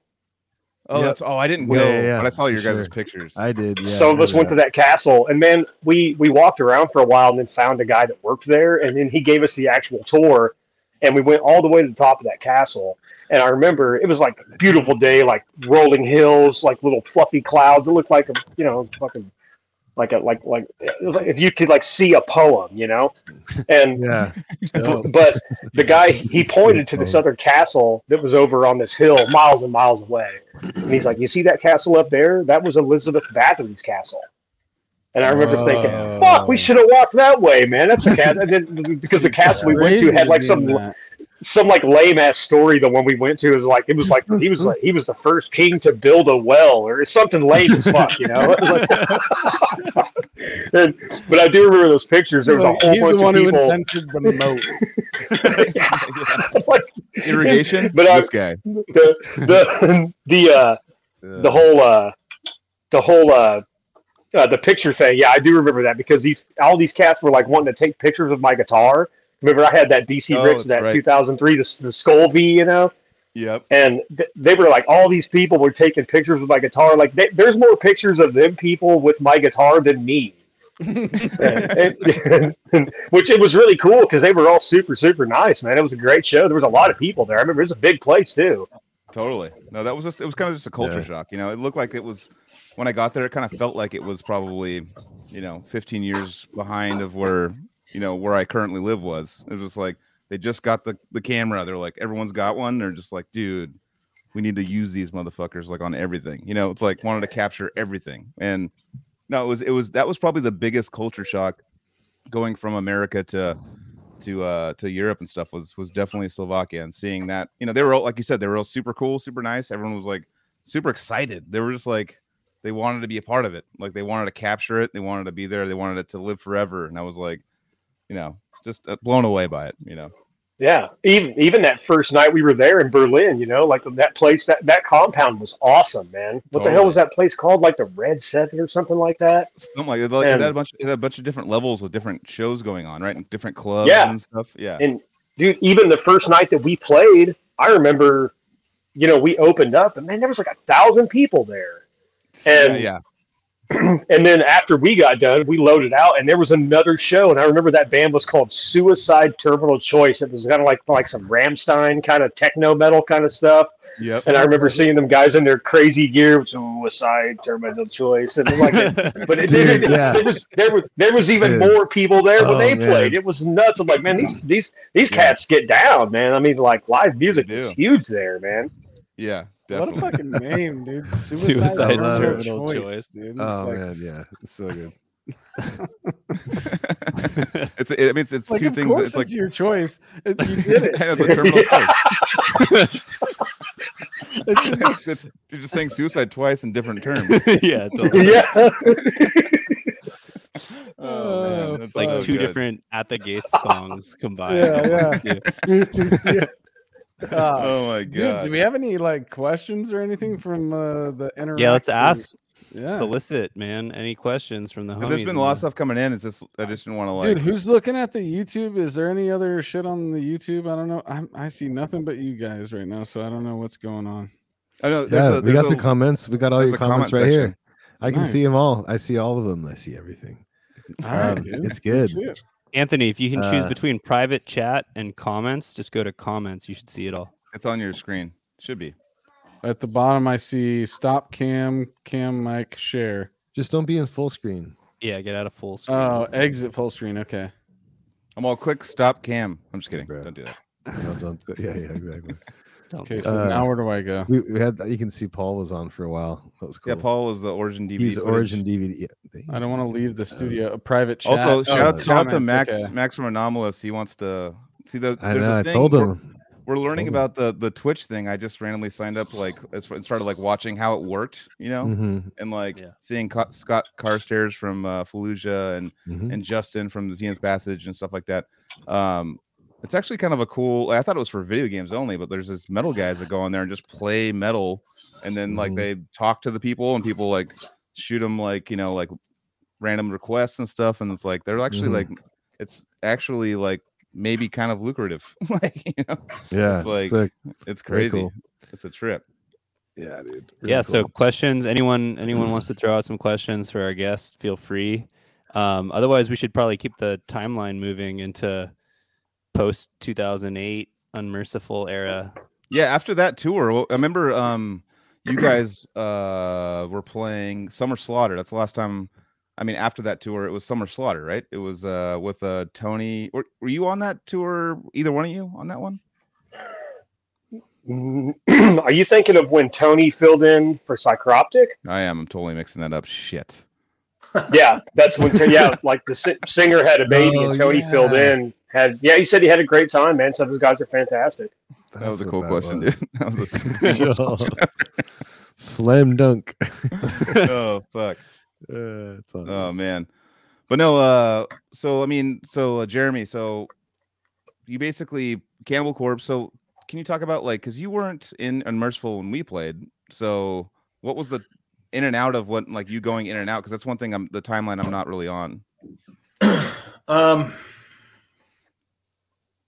so it tends to be that I've had problems with getting along with past members of both bands. Like uh, I bowed out of Origin in 2002 because I wasn't getting along with anybody at the time, and that was probably just me being a dick. Um, and then Unmerciful, I wasn't getting along with people, so that and I just had a kid a year earlier with my wife, and uh, I figured it was time for me to just kind of take a back seat from touring for a while and uh so I bowed out of that and then they got Justin and uh John approached me about doing another origin album so that's uh that's how I ended up on Antithesis and then uh, I didn't I didn't tour with any anything on that album because like I said I was taking a backseat to touring and uh it's not really good to have a band member who can't tour. So that's uh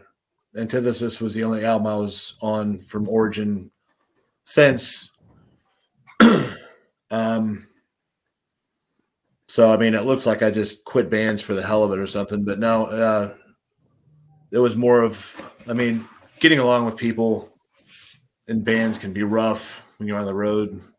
Definitely. Um, I mean, you see bands all the time that have a carousel of members. Exactly. You Yeah. know, um, I mean, Did you uh did you write any of the material from Antithesis? yeah, I wrote. Yeah. Uh, funny story. Uh, the song "Algorithm" actually was the original "Enduring Torture" for Unmerciful. Hmm. uh, the song "Enduring Torture" on Ravenous Impulse. Uh, like I, I took that song with me, and they kept the title. But uh, so I wrote uh, "Algorithm" and "Ubiquitous," and then Mike wrote most of the "Appalling." okay. Gotcha. Gotcha. Those those mean things to me. I know each of those songs, so that's fucking rad to hear. And algorithm stands out as different from the rest of that album, for sure. Yeah, like I, I did write that when I was still in Unmerciful, and then uh, I changed a couple of the riffs around and added some other stuff to it, and uh, that ended up on Antithesis. So So on Antithesis also, I mean, that's Longstreth introducing like the doubles on kick drums. And so you guys could kick it up a notch even faster than before, correct? Because of that Yeah. technique. yeah, Yeah. Yeah, that that one's I mean, everything we just said about Triple I, it's like a little bit more on on Antithesis. And then the guitar It's- tone on that album too is like It's insane. I still have that rig. That Oh, yeah? that was recorded with my rig. I still have that rig. What what rig Yeah. were you using for that? Uh, dual rectifier and a Marshall 1960 VB cabinet.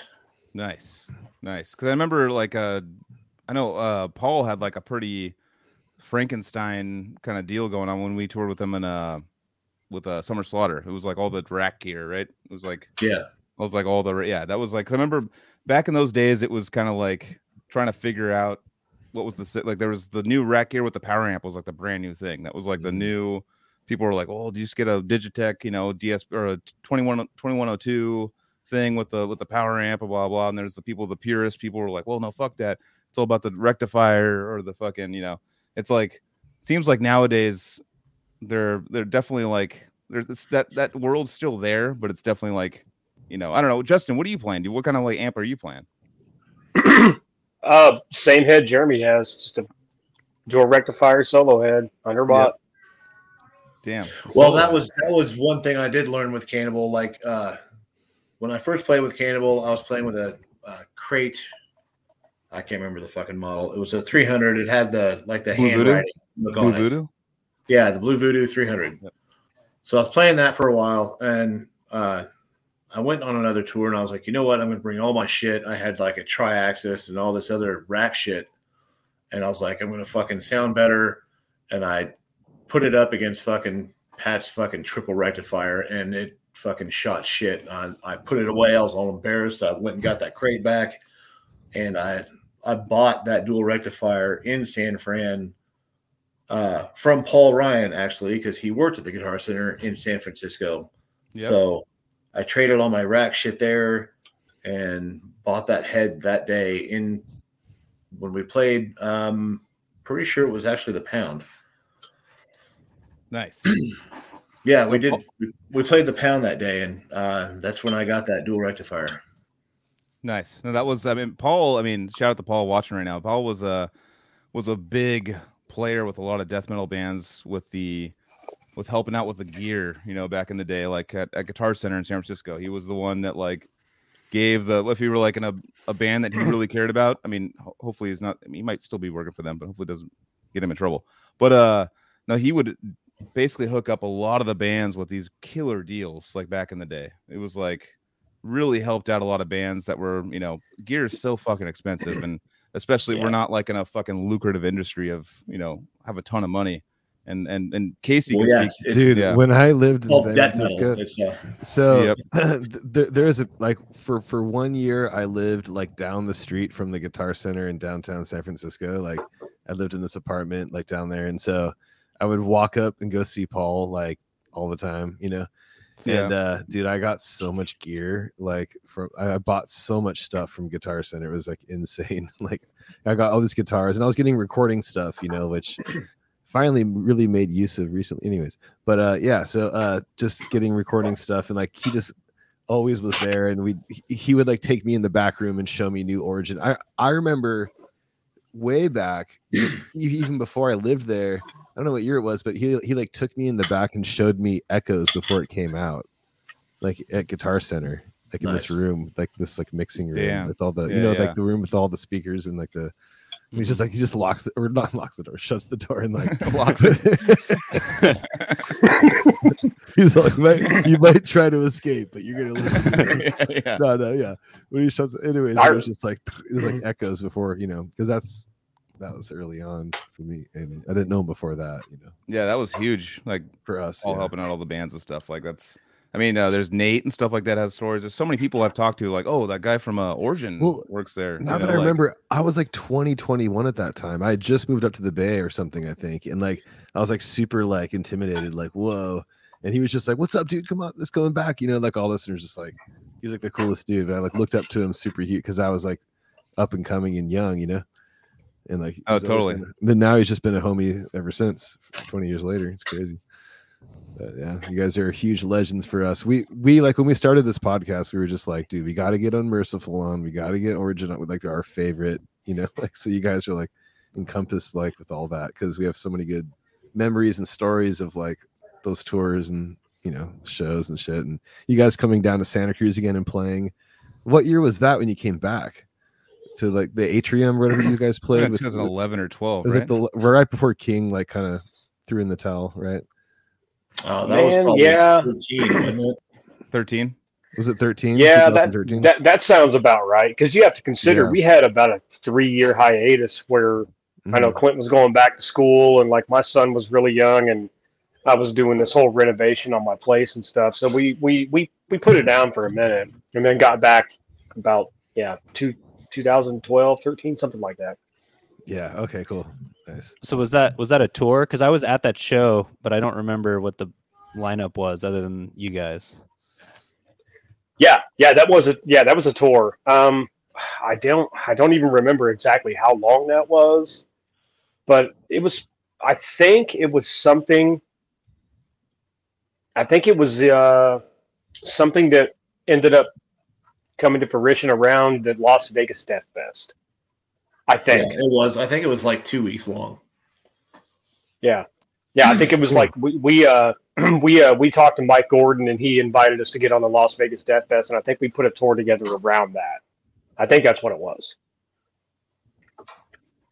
Don't read. th- don't read that. that was. Yeah, That's an old comment.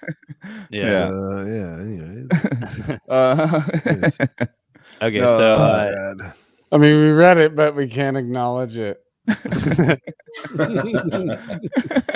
so yeah, uh, someone. I mean, someone maybe from Origin asked about like something about Vegas and being lost. But we're gonna skip around that stuff. That story.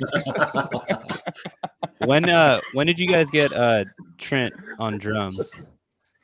Is that way far fuck. ahead? Um, 2017. Okay, so there's some time in between. What was uh, he Yeah. playing? What what bands were, were, were like? What was he in before that? Trent was in a band from Kansas City called Marasmus. Okay. Uh, really fucking good band. Yeah. Really heavy, uh, dark.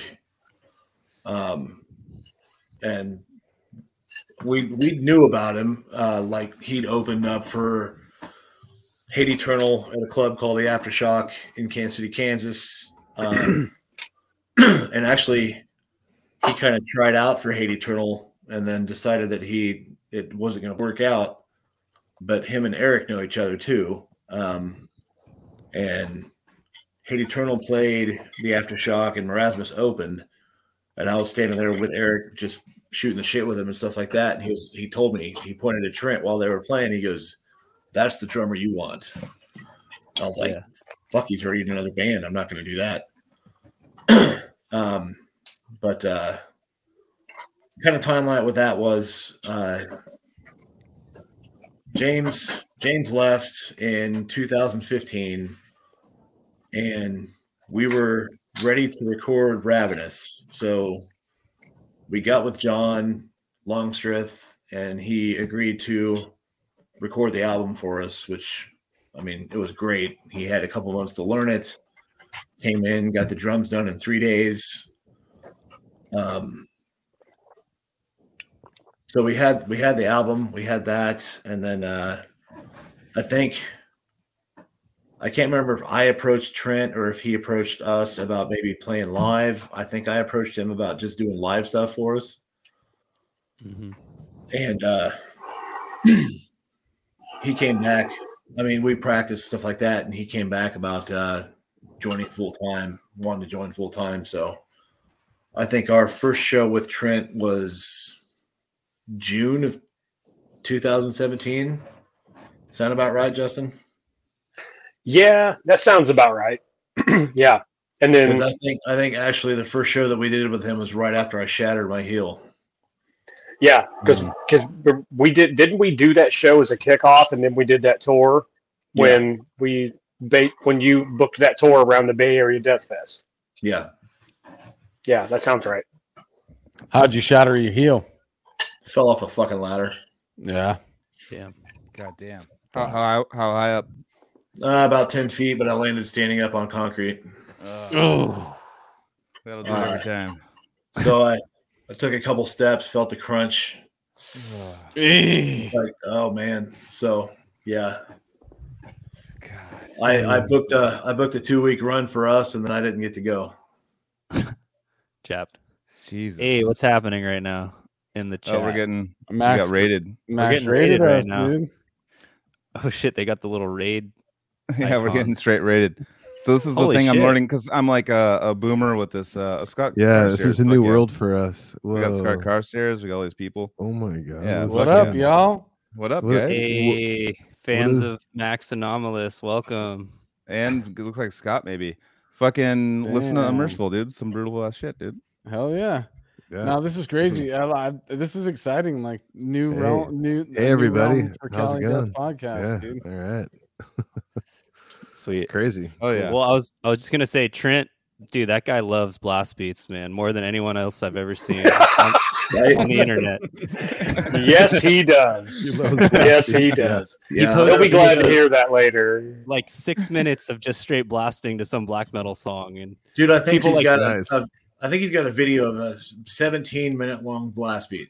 Oh, Yeah. Jesus Yeah. He, Christ. he actually has he has the longest blast beat video on all of the internet, yeah, Yeah. No shit. and like I he he beat it by like multiple minutes just to prove a point. Like yeah, yeah. yeah. people, No, that's, Yeah, whole new- that's that's a whole thing. Like, That'll be like a challenge Guinness him. book. That'll be a Guinness Book of World Records kind of thing. Like that'll be a thing like in the future. You know, there's like a person that can hold like a, a fucking what do you call the where you have to hold your it's like a what, what do you fucking call it but you don't like they hit to, you up for a bunch of money? a for plank that, a plank. Like you actually got to pay Yeah. a bunch of money to actually like get your shit legit and then be in the book. It costs you thousands, dude. You're like, yeah. do I really want to? Like the dude who had the Does it really? longest nail- I didn't know dude. that. I don't know. It I- It, does, money, it doesn't know. My my buddy's got the world's longest tongue. He's been in the Guinness Book World Records like the. I swear to God, like I worked with him for a long time. His tongue like goes down to like his bottom of his chin. It's like it's like double Gene Simmons, and like he he was been on the Steve Like, Harvey uh, show. don't say that name. You're gonna get sued. oh shit! Oh shit! Cease. Damn.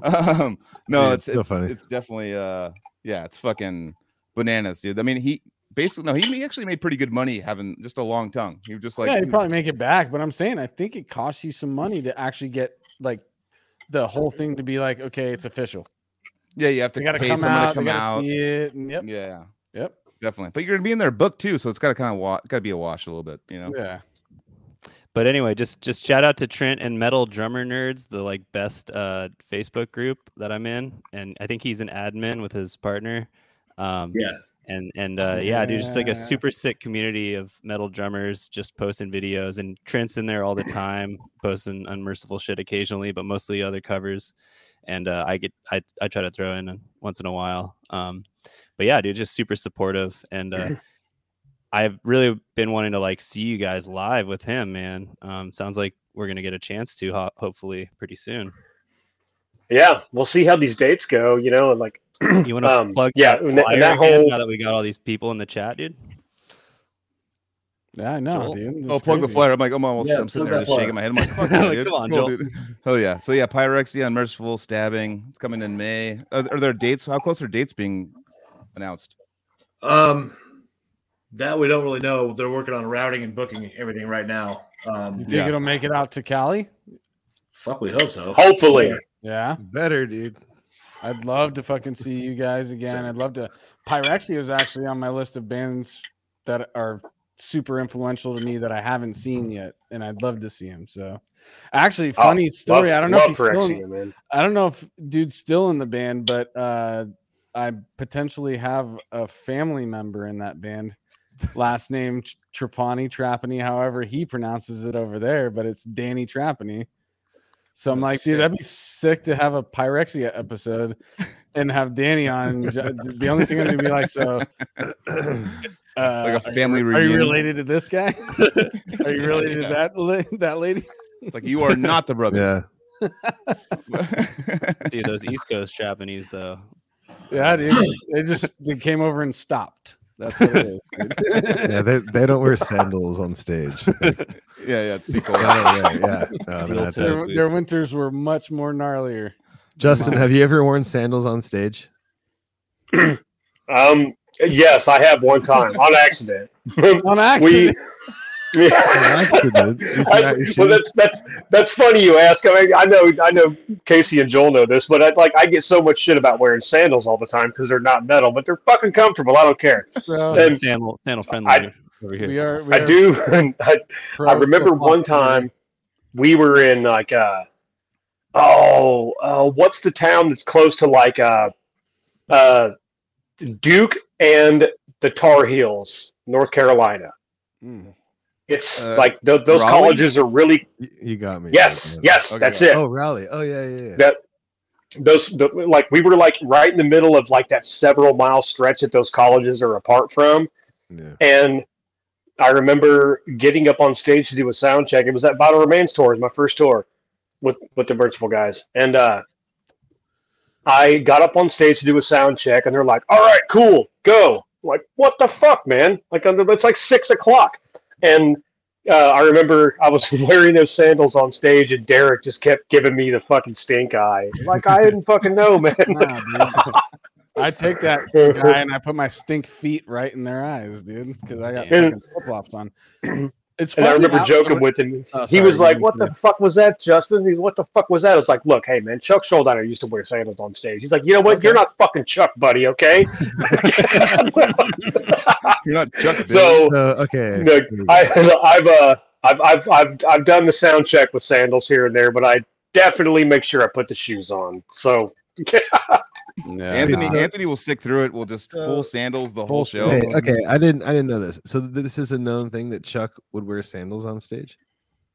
Oh yeah, Is that- uh, is yeah, yeah. that- Oh, dude, Anthony, you win. bro. Thanks. I know. I think you won. yeah. That's it. That's it. I'm Uh, done. I'm no, done. I actually Evil recently saw Anthony. You win. Severed footage. Okay. I had some. I had seen some severed footage uh, Anthony wins, recently dude. I'm where I'm doing an intro to a song, God. and I could see. I remember this situation now because I heard what I said, and I, and you know how it's like just a memory comes back. This this lady was front row at a show, and she would not stop looking at my feet. So I'm introing "fuck the humans," and sexy feet. dude. I sidestep whatever I'm talking about, and I'm just like, "Look at those toes." That's what I said to her. Look at those toes. And then I kept back, I went back into my intro, and then we started "fuck the humans." There's definitely a, a- a level of respect like that that. fucking that Anthony just stuck with it. We all made fun of him the whole time. We're like, dude, fucking sandals? You're gonna wear sandals? And you're like, fuck it, dude. And I think that even fueled him more to wear them. He's like, Yeah, yeah, was I'm gonna wear them even more. Like Yeah. I'm the gonna wear whole them. time, the whole my whole mom time, told me not to be a uh, follower, so yeah, I'm he's like, all, "All of a sudden- all of a sudden he just wears one sandal and that's it. And it's like, I go bare. I went barefoot a few shows too. yeah, I- yeah. Yeah, I, it's I, I'm I mosh pitted during a severed set in Texas with flip flops on while I'm doing vocals, dude. And no, I didn't lose a flip flop, dude, the whole time. I know how to keep them on, dude. Murray used to give me shit. He, what? I'm sorry for giving you so much shit about the sandals over. It's all good. years. Murray I- used I to be feel like, like "How I've- you gonna fucking run if somebody's? Uh, uh, how you gonna run if somebody's chasing you, dude?" And I'm like, "Fucking curl the You kick 'em. toes, dude. No, you got to kick curl the toes." Curl the toes. and just. I literally have like Hey. fallen down my stairs. Or just lose the sandals on. sandals and just haul ass with your bare feet. I mean, I know, right? Yeah. like, Hey, if you run Here's a little enough, something funny. Like Joel Casey, Yeah. remember how good I was at fucking playing hacky sack with sandals on? Oh, oh that's hell yeah, right. dude. I do remember that. Holy shit. Every his- kick sounded like I was slapping a fish, dude. and we used to kill that shit, didn't we? It was funny. We used to play hacky sack and, and, like on tour, and everybody's like, "Man, that's fucking goofy." And then like you know, five minutes later, they're like, "Oh man, I want to play." Like, I wanna play, yeah. That was Dude, such a funny thing. Heck- Like, uh, I still Yeah, have my back in the hacky sack from the bloodletting tour. I still Yeah. have it, dude. Really? that was like I think that was a Bill. That was a Bill Robinson decrepit Uh, thing, right? I'm I'm sorry, but I just said that I, my hacky sack, the one that we used, Just because you had one, I know you spent two dollars on a fucking hacky I sack, but fucking Bill, supplied you guys with a hack for a month, hack my sack. and I and I didn't get it didn't get lost. I'm learning how to do this now. This is yeah, you good. just click them and then you have to unclick it. You, How do Hey, I unclick it? Oh, I you got it. You it guys, real quick. time. Wait, I could be doing Just- that. Oh no, hold my on. lady Kathy wants to say hi right. real fast. Kathy, Hey, duck, duck down a little bit. Duck down a little bit. We can't see Yeah. your head. We could just She see said your duck down a little bit. There we go. there we go. Hey, how you doing? Rock on. Flesh order. Nice. Nice. Yes, dude. Fuck yeah. Um, so let me ask. Uh, so you guys put out Wrath Encom- Encompass. I'm looking at the date, April 24th, 2020. So that's like a month into pandemic. So Yeah. Were you guys planning on? Were you, guys planning on touring right away to support that and had to delay things, or were you guys just putting it out without any real plans? How did that whole release go down? No, we definitely had plans to tour and support that thing as much as we could, and uh, Yeah. yeah. we we pretty much got fuck out of all that. So Did you try to delay the release and and wait? No, or- by the time by the time that everything uh, uh, shut down and everything, it was already in motion. There was no way for us to really stop that from happening. Yeah, I see. But uh, I listened to it again today. It's like a fucking killer album. You guys are still going strong. It's it's awesome, and you guys have uh, Santiago. what's his last name? Um, Francisco Yamarillo Doing. Francisco. Yamarillo doing artwork, which is amazing artwork. Shout out to uh, him and Mark over at Triple Sace. They're big fans of us, which we appreciate. Um, yeah, but dude, that album's same really guy. sick. Yeah, the no, there's guy. two different guys. It's Santiago's the artist and Mark is the uh, page The manager. manager. He's the guy that Oh, talks to everybody. Yeah, he's he's really nice. So Yeah, he's back a hell of a nice we guy, get those- isn't he? If we get those like those old like comments back in the day, it'd be all like capitals, like "Hey, how you guys doing?" Well, it's all dash Mark. And Yeah, he's like, still "This is doing it. He does, though. What's going on? No, then Mark, he keeps it real, man. He does. He keeps it does. real, and he's super, super active. Oh, they put out footage of so they had a band together in like the 90s him and i think santiago is on vocals and mark on drums from like 1996 out, Yeah. out in um is it uh chile or colombia fuck Ecuador. ecuador ecuador quito ecuador yeah, Yeah. so yeah it's cool seeing them like finally like playing that was rad those guys are really cool Hell Um, but anyway, man, While yeah, we're chat, wait, real quick well, oh. before we wrap it up, dude. Well, uh, do we really want to wrap it up? We haven't even hit two hours. Come on, guys. Yeah. Um, shouting out to the rest of the Yeah. dudes that have been around since the beginning, dude. Like we were talking about that recently. Like there's some guys that always sharing the shit, always watching, always fucking loving it. Uh, Jack Wilson since the Yeah. beginning, right? Totally. Since the very beginning. I Actually, supposed to to, tell you the truth, right Yeah. now, Jack Wilson has the only piece of not only bootleg merchandise, but merchandise in general. He's rocking a Cali Dust podcast hoodie from the beginning. He printed his own because we're too fucking lazy to put shit out. But I think Not we're gonna be doing that pretty soon. We're gonna be doing that pretty soon. So be on the lookout for that. But yeah, dude, he he's a fucking guy that's been around. Um, who is it? Michael Tom, Tom, Wilkie? Tom Sun Sungren. Sungren. Yeah, Yeah. dude. Tom- Like, Tom, uh, shout out to Tom. He wrote up a, a little press release for Dreamer when we did that Apex playthrough, and he's coming to the show on Saturday. So I'm gonna finally meet Tom in person, and Nice, hang out. dude. Yeah, but he's a big fan of the pod. He actually loves Odious Mortem. It's you guys are his favorite band. So well, there's been dude. there's been time. Actually, I think I actually called out or I called out sick. Like it's a job. When I when I thought like I uh you know I was super sick and I couldn't do the the I don't know a couple episodes ago. Um, the, I think both those guys hit me up. Were like, "Are you okay, man? What's going on? Are you are you feeling good? Like what's going?" On? And I was That's like, "Oh, that's adorable, dude!" Like, and I I just talked to them both, just like you know, because they're fucking rad. And but they like Yeah. literally were worried about me. I was like, yeah. just because like they were like Joel's sick, and that's like all they said at the beginning, and like they're like they just messaged me like, "Are you okay, dude? Are you what's going on?" Like you know, Yeah, it was like. I felt like that's I was what's like, up, dude. "Ah." Yeah, no, it was That's awesome, what this is all about, dude. It's the community and and we've been building it for this long, dude. And I'm so happy it's at where it's at and it continues to grow. Max, yeah, dude. Dreamer is amazing, dude. Could be the Straight up. thing. It is the next thing you're gonna be hearing about as soon as that shit drops, dude. And it's Yeah, yeah. Joseph on drums, Christopher Beatty. Those that duo does the intro. I know I said it in the beginning of this, but you guys all hopped on right now. So if you hear the intro to this podcast, you like it. It's Christopher Beatty, Joseph, those motherfuckers, dude. Which is the next generation of the shit too. We're like we're like the OGs now, you know. And, Yeah. and and Joseph and his crew, all the people that he's working with, like it's it, it it's the next Yeah. generation coming up, and I totally feel that and see it, and I love it, dude. Well, dudes in that band are like 23 years old. I'm like 31. I'm the dad of the So band. you're like the mid OG. You're like yeah, I'm you're like- like, a- I'm in bands with I'm with, with really old. Diego, who's like you know 15 years older than me, and then I'm in bands with guys like 10 years younger than me. So you are Jeremy, how how does that feel? I mean, like 25 years is considered classic rock. So if you release something, what is it in 2000? I'm sorry, 97. That's Yeah, now and they- classic. Origin was Like- 98. yeah, it's like literally just it's Yeah. crazy. Like, like you know, like hearing like I, I brought it up multiple times. Like hearing, uh, li- listening to a random classic rock station. They're like, "Oh, here's classic rock from Nirvana," and you're like, "What the fuck? Is this classic rock now?" No, for sure, dude. Well, yeah, either either that or you'll uh classic rock and they play fucking something on Master of Puppets. It's like Yep, definitely. What the It's fuck? trip. I know. Mhm, mhm. like before it was Led Zeppelin. When I was my, my dad was listening to like classic rock station all the time. It was Led Zeppelin. It was you know like these were Greg Kihn band or something random. It Blue was Oyster constant. Cult, Yeah, Blue Oyster fucking Cult. Deep That was classic Purple- rock to me. Purple. Yeah, yeah.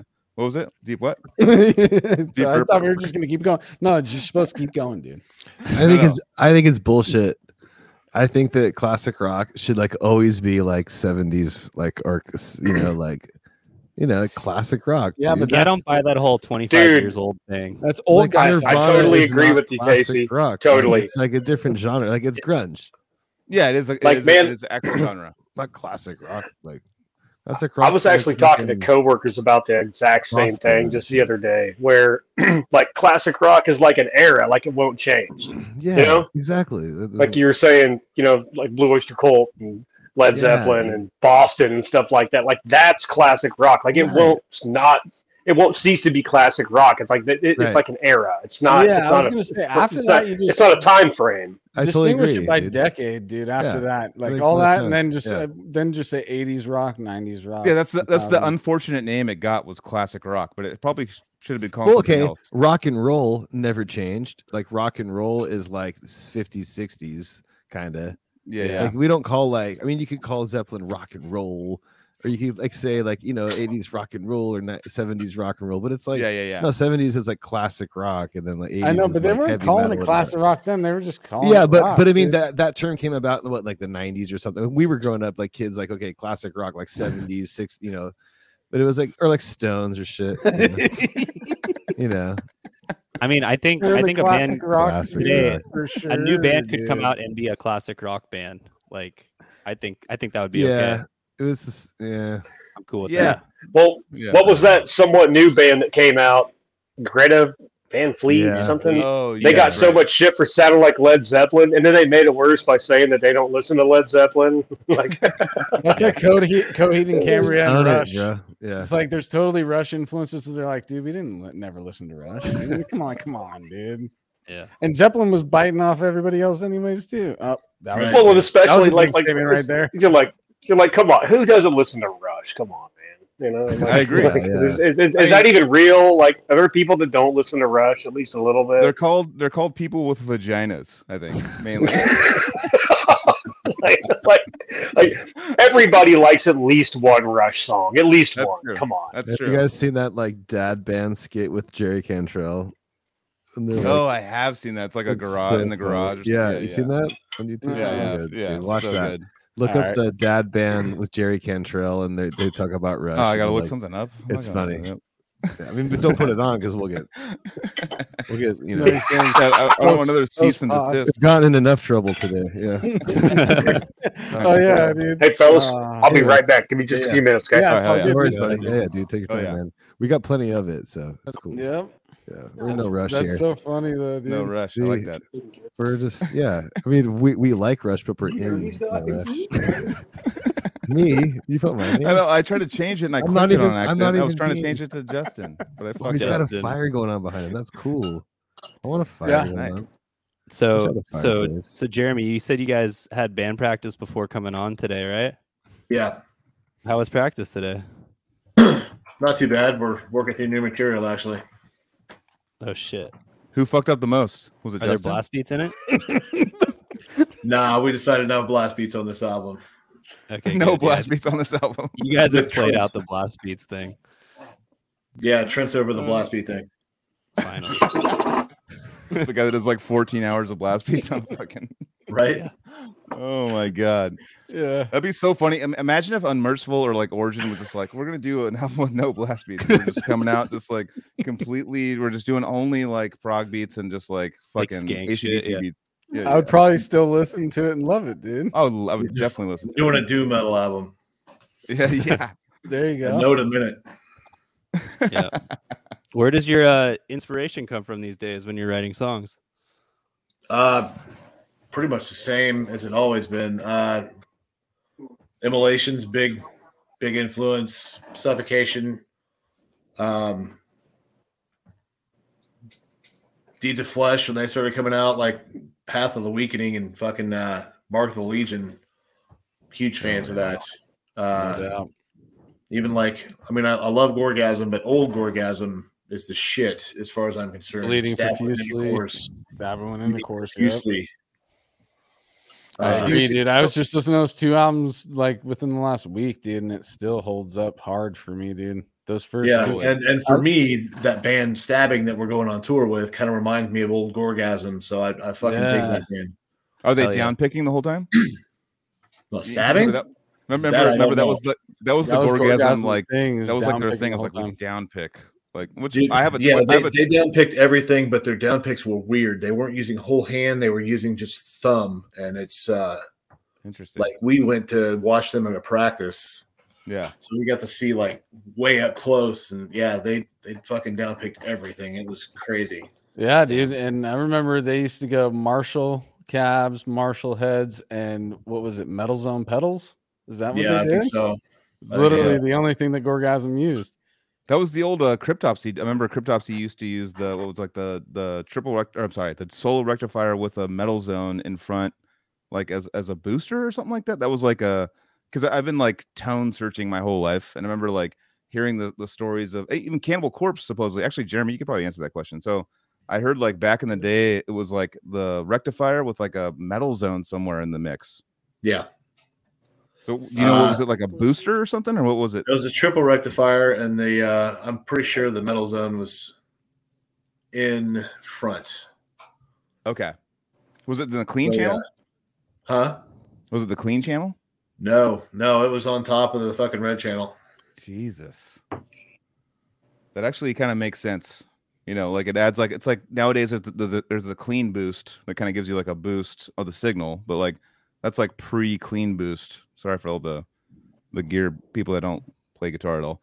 But uh no, it, seemed like it actually kind of like pushed their tone to like a different because metal zones kind of get ripped on nowadays, like all the you know, because there's better technology now and stuff like that. But back in the day when metal zones came out, that was actually like a big deal, like that as far as like a practice amp and a like of a little shit, shitty gorilla amp, and you put a metal zone in front of it. You know, it sounds all of a Every sudden band sounds I good. played with until I got to Gilbert had a metal zone pedal, and then I got to Gilbert and he had this crazy fucking elaborate fucking yeah like Fractal. gigantic pedal with 10 different fucking buttons on it and the whammy shit on the side. Am I even saying that right? No, it's not a, a wah wah like fucking pedal thing. Yeah, it's the Wawa. What was that thing called? What is that pedal called? Or that Um, it's not a like a- pedal. Uh, uh, Axis? No. like a GT3 or something. There's also a, the fractal Axe-Fx, yeah. Yeah, Uh, but that's like a rack mount Thanks, thing. thanks, Murray.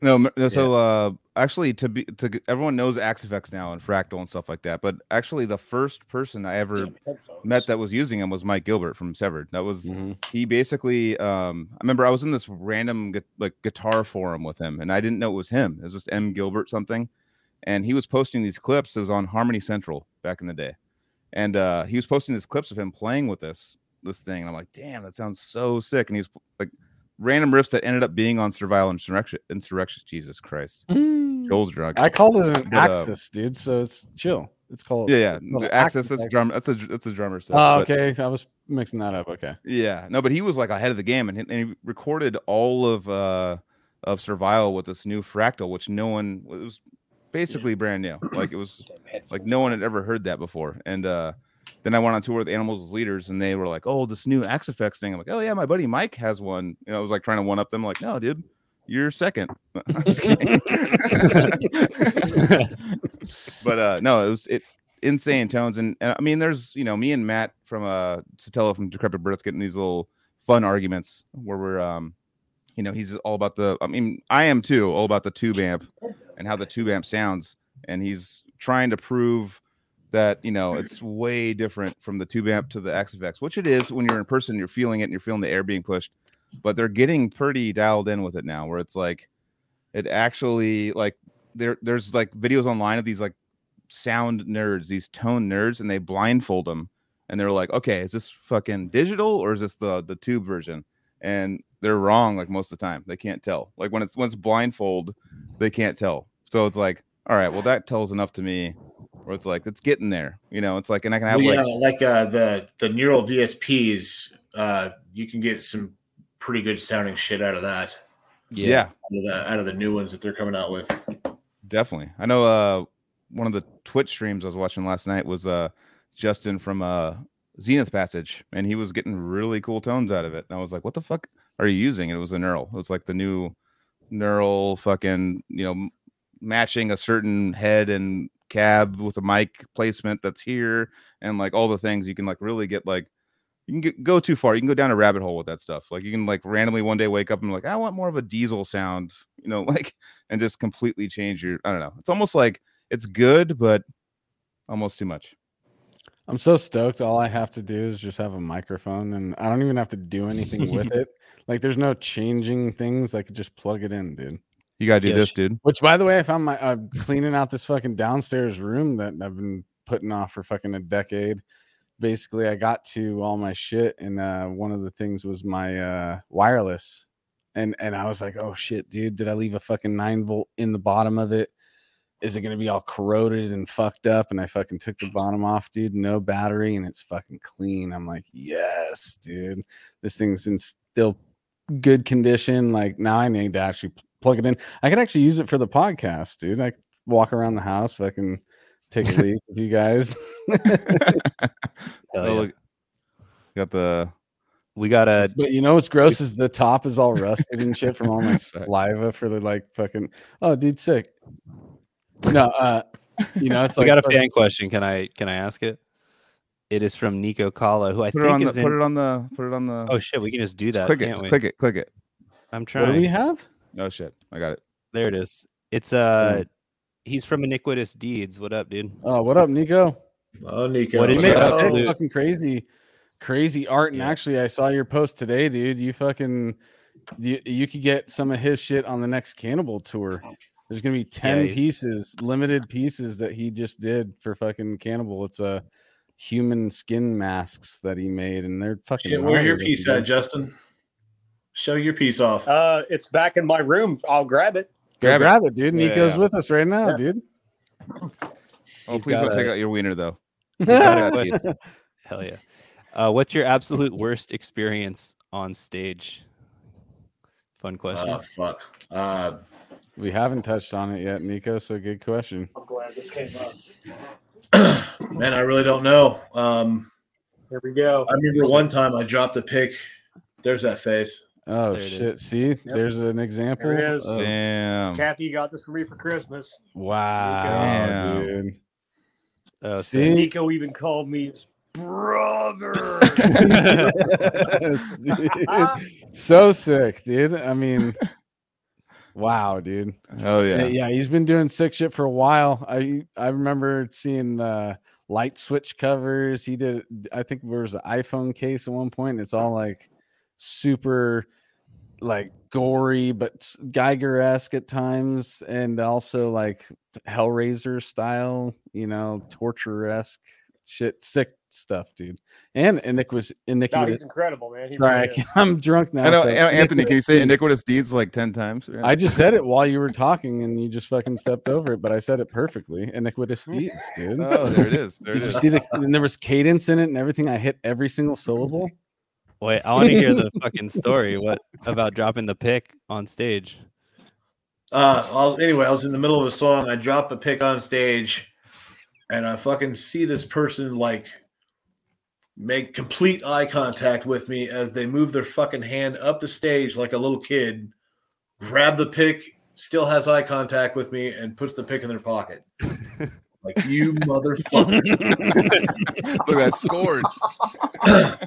um, I don't know about worst experience. I know uh, where the fuck was it? I think we were in Poland. I was with Cannibal, and this fucking I see this dude crowd surfing, and he's going up to the barricade, and he just goes right over the barricade. They just push him on over, and uh, all of a sudden we hear him yell like louder than we're playing. And it, it's loud enough to where Alex just looks up at me during the song, like, what the fuck was that? So uh, I looked down, and this fucking guy completely dislocated his arm at his elbow, like bad. So he's yelling like a motherfucker, and uh, they escort him out over to the side. And I see him over there in agony, waiting on the ambulance or what the fuck ever. And uh, I mean, that was that was pretty crazy. Just Yeah, seeing how bad that elbow. I know the crowd gets crazy and shit, but you never want anybody to get hurt, dude. You know? No, Yeah. I remember with uh with Origin, we played the Pound in San Fran, and I think I remember Paul getting kicked in the face from the crowd Yeah, on stage. that's actually a frequent thing. We have a few people that have been beat up from the crowd. Like it, it wasn't a full on kick, but it like tapped his nose or some shit with uh with their foot. So we've had some pretty crazy shows. I don't know. I haven't really had a really bad experience on stage. I don't think. Actually, Uh, kind of reminds me of uh, there was a, a time when um, we played the the Slims with Black Dahlia Murder, and it was sold out. So me and you know we're all stoked on it. It's like a, a venue we've seen. Like I was telling you earlier, like you know watching the opening bands for Cannibal Corpse, being like, "Fuck, one day Mhm. we could do this." And uh, I remember Matt's like, "I'm gonna fucking play this like guitar. I don't really like it, and I'm gonna break it and throw it in the crowd at at the end." So like the fucking set ends and Matt's just like smacking this guitar and it's like all aggressively loud. We're like, Jesus, like it's like way too much. I'm like, okay, like that's cool. And he throws it and just like cuts a guy's head open. Like and like I was like, oh, kind of backfired. He was all stoked. He's all, fuck yeah, sick. Look right here. I was like, Yeah, yeah. Jesus, man. And then, uh. And then uh, a few years later, uh, I was walking in San Francisco with my parents uh, in the sunset, and I, I worked at a music school down on Taraval and like 19th, so down there in the sunset. And uh, I see this dude walking on the other side of the street, and this is like, I don't know, that must have been the mid 2013, 2014, 2012, somewhere around there. I don't know. And he's wearing a decrepit birth shirt, you know, and I'm with my parents, and I've it's been a few years since I've been in the band, you know and I was taking a kind of a break and just teaching music. And I see this guy with the decrepit birth shirt on, and I'm like, "Hey man, like, what's up? I like your shirt." You know, da, da, da. and I was like, "Oh," and he was like, "Hey, dude." I was the fucking he he's the guy that got hit in the head with the guitar. oh shit. And so and I'm with my both Oh, of my parents. that's It- what- the, the- wild, the man. chances of that. And I was like, dude, no way. And he's like, yeah, man, it was fucked up. Like I, you know, got taken out. But he was like, but it's all good. yeah, luckily, Jesus. We still wearing the shirt, but it was just like Jesus, dude. Like, you're the guy that got fucking his head split open.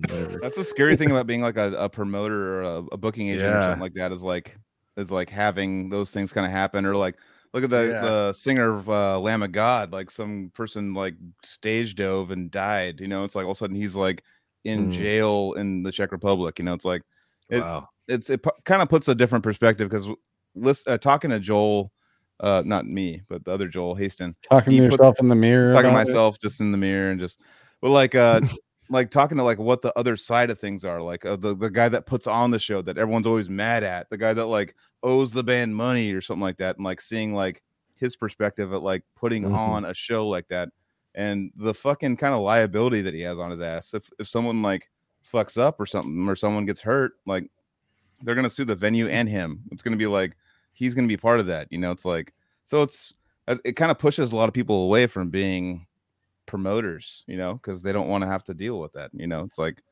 it's like we're always looking for pay or something like that or we're mad about something like something didn't go the way we wanted and yeah. uh, Anyways, just gotta have those styrofoam guitars or like you know, like particle board guitars or like whatever. You know, throw them out there like, oh wait, that thing didn't really. Yeah. or you don't or you don't break a fucking mahogany guitar and fucking No, yeah. at It's like you go get a Kmart special and you fucking just smash that shit, dude. like a lot of bands that It'd tour be with so like funny though if somebody's like done with their set and they put their own guitar down and grab another one. You haven't seen the whole set and just start beating that motherfucker up. Like this guitar ain't getting fucked up. that's kind of what Matt did. Matt like last song he switched the guitar out for the one he was like down to break.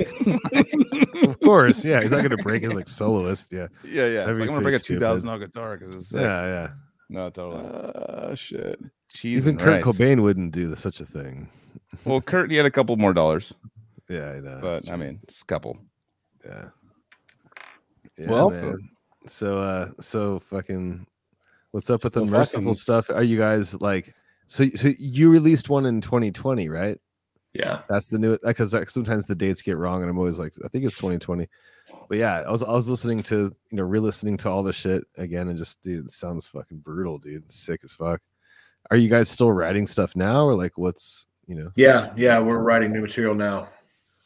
sick? How much you got? What's what's the scoop? Uh, between all the ideas, maybe about 10 minutes so far. Sick, We're just uh, nice. Yeah. working working on everything right now. Uh, actually, tonight we worked on uh, a new song that I have ideas for. So Mhm. getting that ironed out. Nice. So you guys are still all living in the same uh, area and getting to write together. That's pretty uh, special these days. Not a lot of bands Mhm, live in the mhm. same area. Seriously. Yeah, yeah, we all live within about an hour and a half of each other. Nice. It's not bad. Yeah, that's basically me to Santa Cruz. Yeah. But yeah, Casey's down in San Diego. Joel's in Santa Cruz now, but uh, Alex is in San Jose, right? And then Carrie's in Santa Cruz too. So it's like, yeah, we're all Casey down in Santa Cruz. I mean, San Diego is the monkey wrenched, obviously. I'm the monkey wrench. it's a ways away, sure. Thanks, Yeah. dude. yeah, I know, I'm, s- I'm just fucking with you. But it doesn't matter because uh, Well, sick, dude. Uh, it's super cheap up there, so I'll totally move. I was to gonna there. Say, dude, with what we've been hearing lately, dude, it doesn't matter about the distance. Odious is fucking making some real shit right now. Well, It's yeah, true.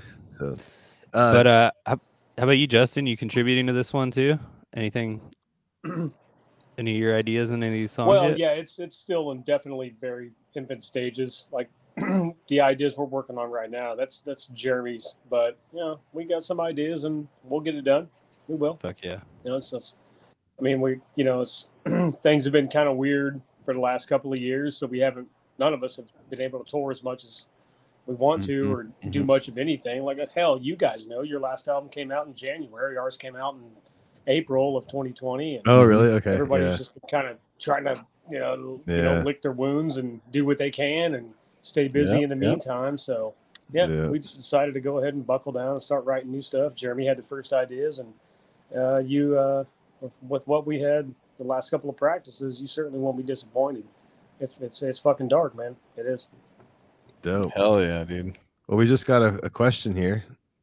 Did you want to I'm trying this to put it up. How do I do this? Wait, Professor? Joel, put that last one up. I can't do it. I'm clicking on it. What, what are you trying to do? The newest uh, Yeah, comment I put got you, bro. it. I Oh, there you, it is. bro. I got Fuck, you, bro. okay. Yeah, I remember that show. I'll read it out loud. So there was a Yeah, 'cause- festival that Origin was playing. The ceiling was so low that fans started to punch the ceiling tiles, creating so much dust that the venue pulled the plug when Origin was still playing. Hopefully, Jeremy can share that show experience. Yeah, so we played this fest. Uh, fuck, I think we actually headlined it, but yeah, they uh, it was in a looked like a drop ceiling or some shit like that. So yeah, they started started knocking the fucking ceiling down, and they fucking stopped the show. And for a couple of minutes, I thought there was gonna be a fucking riot. Yeah. Like we were all looking at our gear, like, oh fuck, we're fucked. Oh no, yeah. Um, fuck, I can't remember. I think we actually got to finish our song or something, but uh, yeah, it was pretty tense there for a while. It was uh, it was a pretty rowdy show. I remember that up until the ceiling started coming down, and then yeah, the fucking people there Sounds decided. claustrophobic as fuck, dude. Because you're like, Yeah, your sh- all your shit that you care about's behind you with this m- madness going on. The buildings coming down. You're like, what the fuck, dude? right. And they stopped us like mid set, and uh, like you see the crowd getting fucking ready to be completely mad because I mean we got cut short, and uh, yeah, like I said, I was fucking worried about our We're gear. using the wireless Fuck. That would be, yeah, dude. That's like, it's funny because it's like we're we're starving musicians, so the gear's the first thing we think about before our lives. Yeah, pretty much. Yeah. We're like, dude, we don't want to have to buy that shit again. No, it's like one piece of gear that you have. It's like more than you're, you're gonna make on tour. So it's like, Yeah, fuck. yeah. God damn. Uh, well, sick guys. I mean, that sounds like we fucking are pretty much at the end of this episode. What do we think? Yeah, yeah. down to down to wrapping it kick it, but I think these guys have put in a good two hours, eighteen minutes with us. yeah, really dude, I know that's it. nice. That's one good thing about this is now I got a fucking A clock clock. I I to know. take a look at. I just go I off kinda- a feel. Sometimes you you know it's like you don't have no idea how many minutes or hours have gone by, you know. But this was fun, dude. Like with everybody interacting and shit. I like this a lot, dude. Totally. It's super cool to be able to interact with the people who are down with us every single week. And, yeah, and to thanks for going on the journey with us too. Like both uh, Jeremy and Justin. Like this is a, a brand new thing, and it was uh you know, literally like right before the episode started, like I hadn't even tested this shit. I was like kind of like worried, like, Yeah, this like what's gonna happen, and it actually kind of worked out decently. So, yeah, I, I appreciate you guys for fucking taking the little journey with us, and also taking us on your journey. Like it's Totally. fucking, it's been fucking awesome, and keep Hey, on thanks for having rocking. us on, man. We appreciate it. Oh yeah. I love how this all worked out too. I know this came together super quick, but it, you know, Jerry, Jeremy and I linked up, and literally things happened to where things had to be rescheduled. And dude, thank you so much for fucking being down from the beginning and and being ready for us to take this ex, like ex, experiment with this. And I think it's a successful fucking experiment we got here, guys. Totally. And I shout think- out to Scott Carstairs and Max and everyone that shared Yeah. uh, streams with Fuck us. yeah. Oh, no doubt, yeah. And, That was- and and- Murray, Murray, fucking is turning out to be the the new king of uh the, the Yeah, Twitch Joseph. cast. Nice. Cheers. Yeah. Dude, he's Oh, the yeah. fucking Oprah of death metal. oh, yeah, He's Murray. fucking- King of You got a jersey. You got a Hey, jersey. dude, he made po- Oprah popping your death collar and death Yeah. metal like a thing. Oh, Jeremy, now, if you didn't have the the audio issues, we like when you were like dealing with the audio stuff, we were like, well, let's get our jerseys on. Then you came back like at the last second. So Jeremy's got one too, and we would have told him to wear it too, but uh he kind of got fucked. it was 'cause like an idea that ha- yeah how it happened right before. yeah, yeah. Oh, Fuck yeah! Thanks a lot. ag- Like again, coming on, fucking a lot of memories with with Justin and stuff. It's really cool to see you and and see Yeah, you're doing dude. good, man. You got your nice Wow, you family know and it, stuff. I'm, I'm glad you're. both of you guys and, and Dan included and, and uh, you know Matt and Hell Bill yeah. as well. Like, Oh yeah, Uh, man. Clint- Yeah, for sure. to well, he says great what's to up see too. Chicago a few years ago. What's that? Who- What's that, what's that? Jeremy? Clint says he's uh, what's up to you guys as well. Oh, Oh, sick. right on, dude. Hell yeah. What up, Clint? Yeah. Tell him I'm gonna raid his fucking and Kansas hey, City just- Chiefs fucking just- VIP booth or whatever he's got with his family, right? Yeah. Doesn't he have like a season ticket? Like, Nah, he don't he don't do that anymore. He used to. uh, yeah.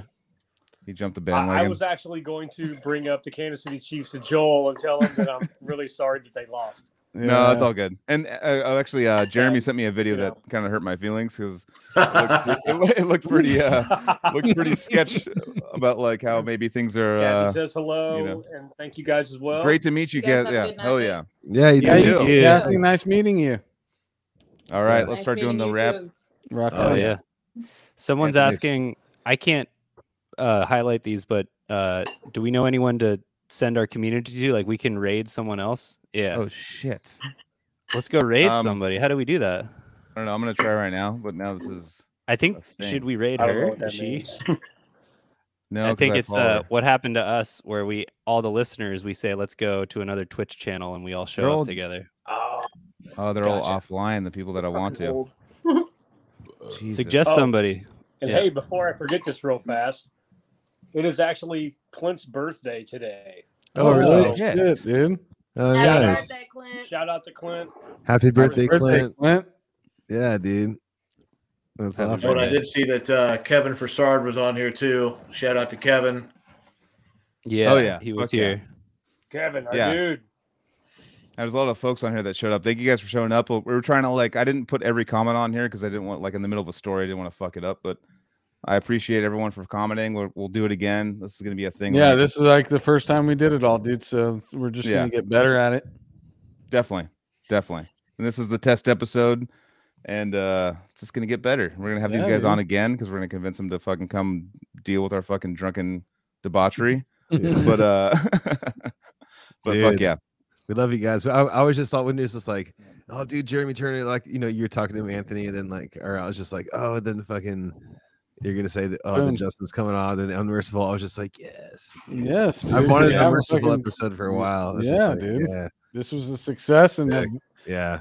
totally, Perfect dude. time to try to go live with dudes that we respect and our homies, and you know, we, we've totally. been into your bands and shit, and played shows with you guys for years, and just a super fun time, man. I'll see you guys uh, on the tour if you guys Yeah, come out to it- it's in, California. it's okay? in May, right? Yeah. Yeah, Yeah, yeah. yeah, yeah. Yeah, so be on the Dates lookout for will more dates. Yep, pyrexia, unmerciful, and stabbing. Right? TBA. Fuck yeah, Fuck yeah. there we go. Cool. be- Oh yeah, and guys. uh, everybody hit up uh, what the where was the unmerciful merch store again? Unmercifulmusic.com. Unmercifulmusic.com. Buy some all fucking your fucking shit and swag is all over there. Battleforgecoffee.com. Go get fueled up on some caffeine over there. Uh, Joseph, what was your show again? Dreamer live in Los There Angeles is. on Saturday. Where that little logo in the bottom right. Bottom they're right. worth it, dude. They're insane. Every So every worth it, person I've shown them to, they're everyone gets blown away by them. So Yep. check one it more out. time. The intro song is is You're about to hear it. conceived and performed by Christopher Beatty and Joseph. And yeah. uh yeah, dude. Fuck yeah. That's you it. You guys want to go raid Kevin Muller, the vocalist of Alluvial? Oh, is Let's he do on right it, dude. Oh fuck Is he online? You have, you have to be online. I know we're fucking grandpas. on That's what they said. He's Everyone's he's saying rail Kev or rail. Dude. Kev oh, Muller, previous, rail. previous guest, previous know, guest rail. on the podcast, a great fucking Raid. episode. Shit, raid 'em. Alluvial, super sick fucking new Alright. record. Kevin. It, Kevin. Kevin do it, dude. But how do we do Oh, like uh, the outro and shit into that? and I no that no no, but I have to I have to try to figure out how to rate them first. How do we raid? Oh god, I can hear my own voice because I fucking clicked Twitch and now it's like delayed. I can hear my own. We I don't talk spell now. but I have no idea. Yeah, Alright, you- so you guys- Yeah, don't worry We're about it. You guys can log off. Oh, in the chat. Yeah, yeah. You guys go ahead and log off after this. I'm gonna go ahead and do the uh the little uh goodbye. Outro. So no post pod? Is that how We can, no- we can, but uh, we're gonna do the uh Jesus Christ. I'm here. Do. I stay on it or do I fucking click a button? What do I gotta No, All right, love you, uh, Anthony, Grandpa. I love you. We will have a have a good night. We're fucking done. We'll see you next weekend All right, yeah, or for week. sure. Weekend Next week. Weekend. Have All a right. great Oh, yeah. weekend. Rock on, Peace guys. out. All right, see you guys. Later. Later.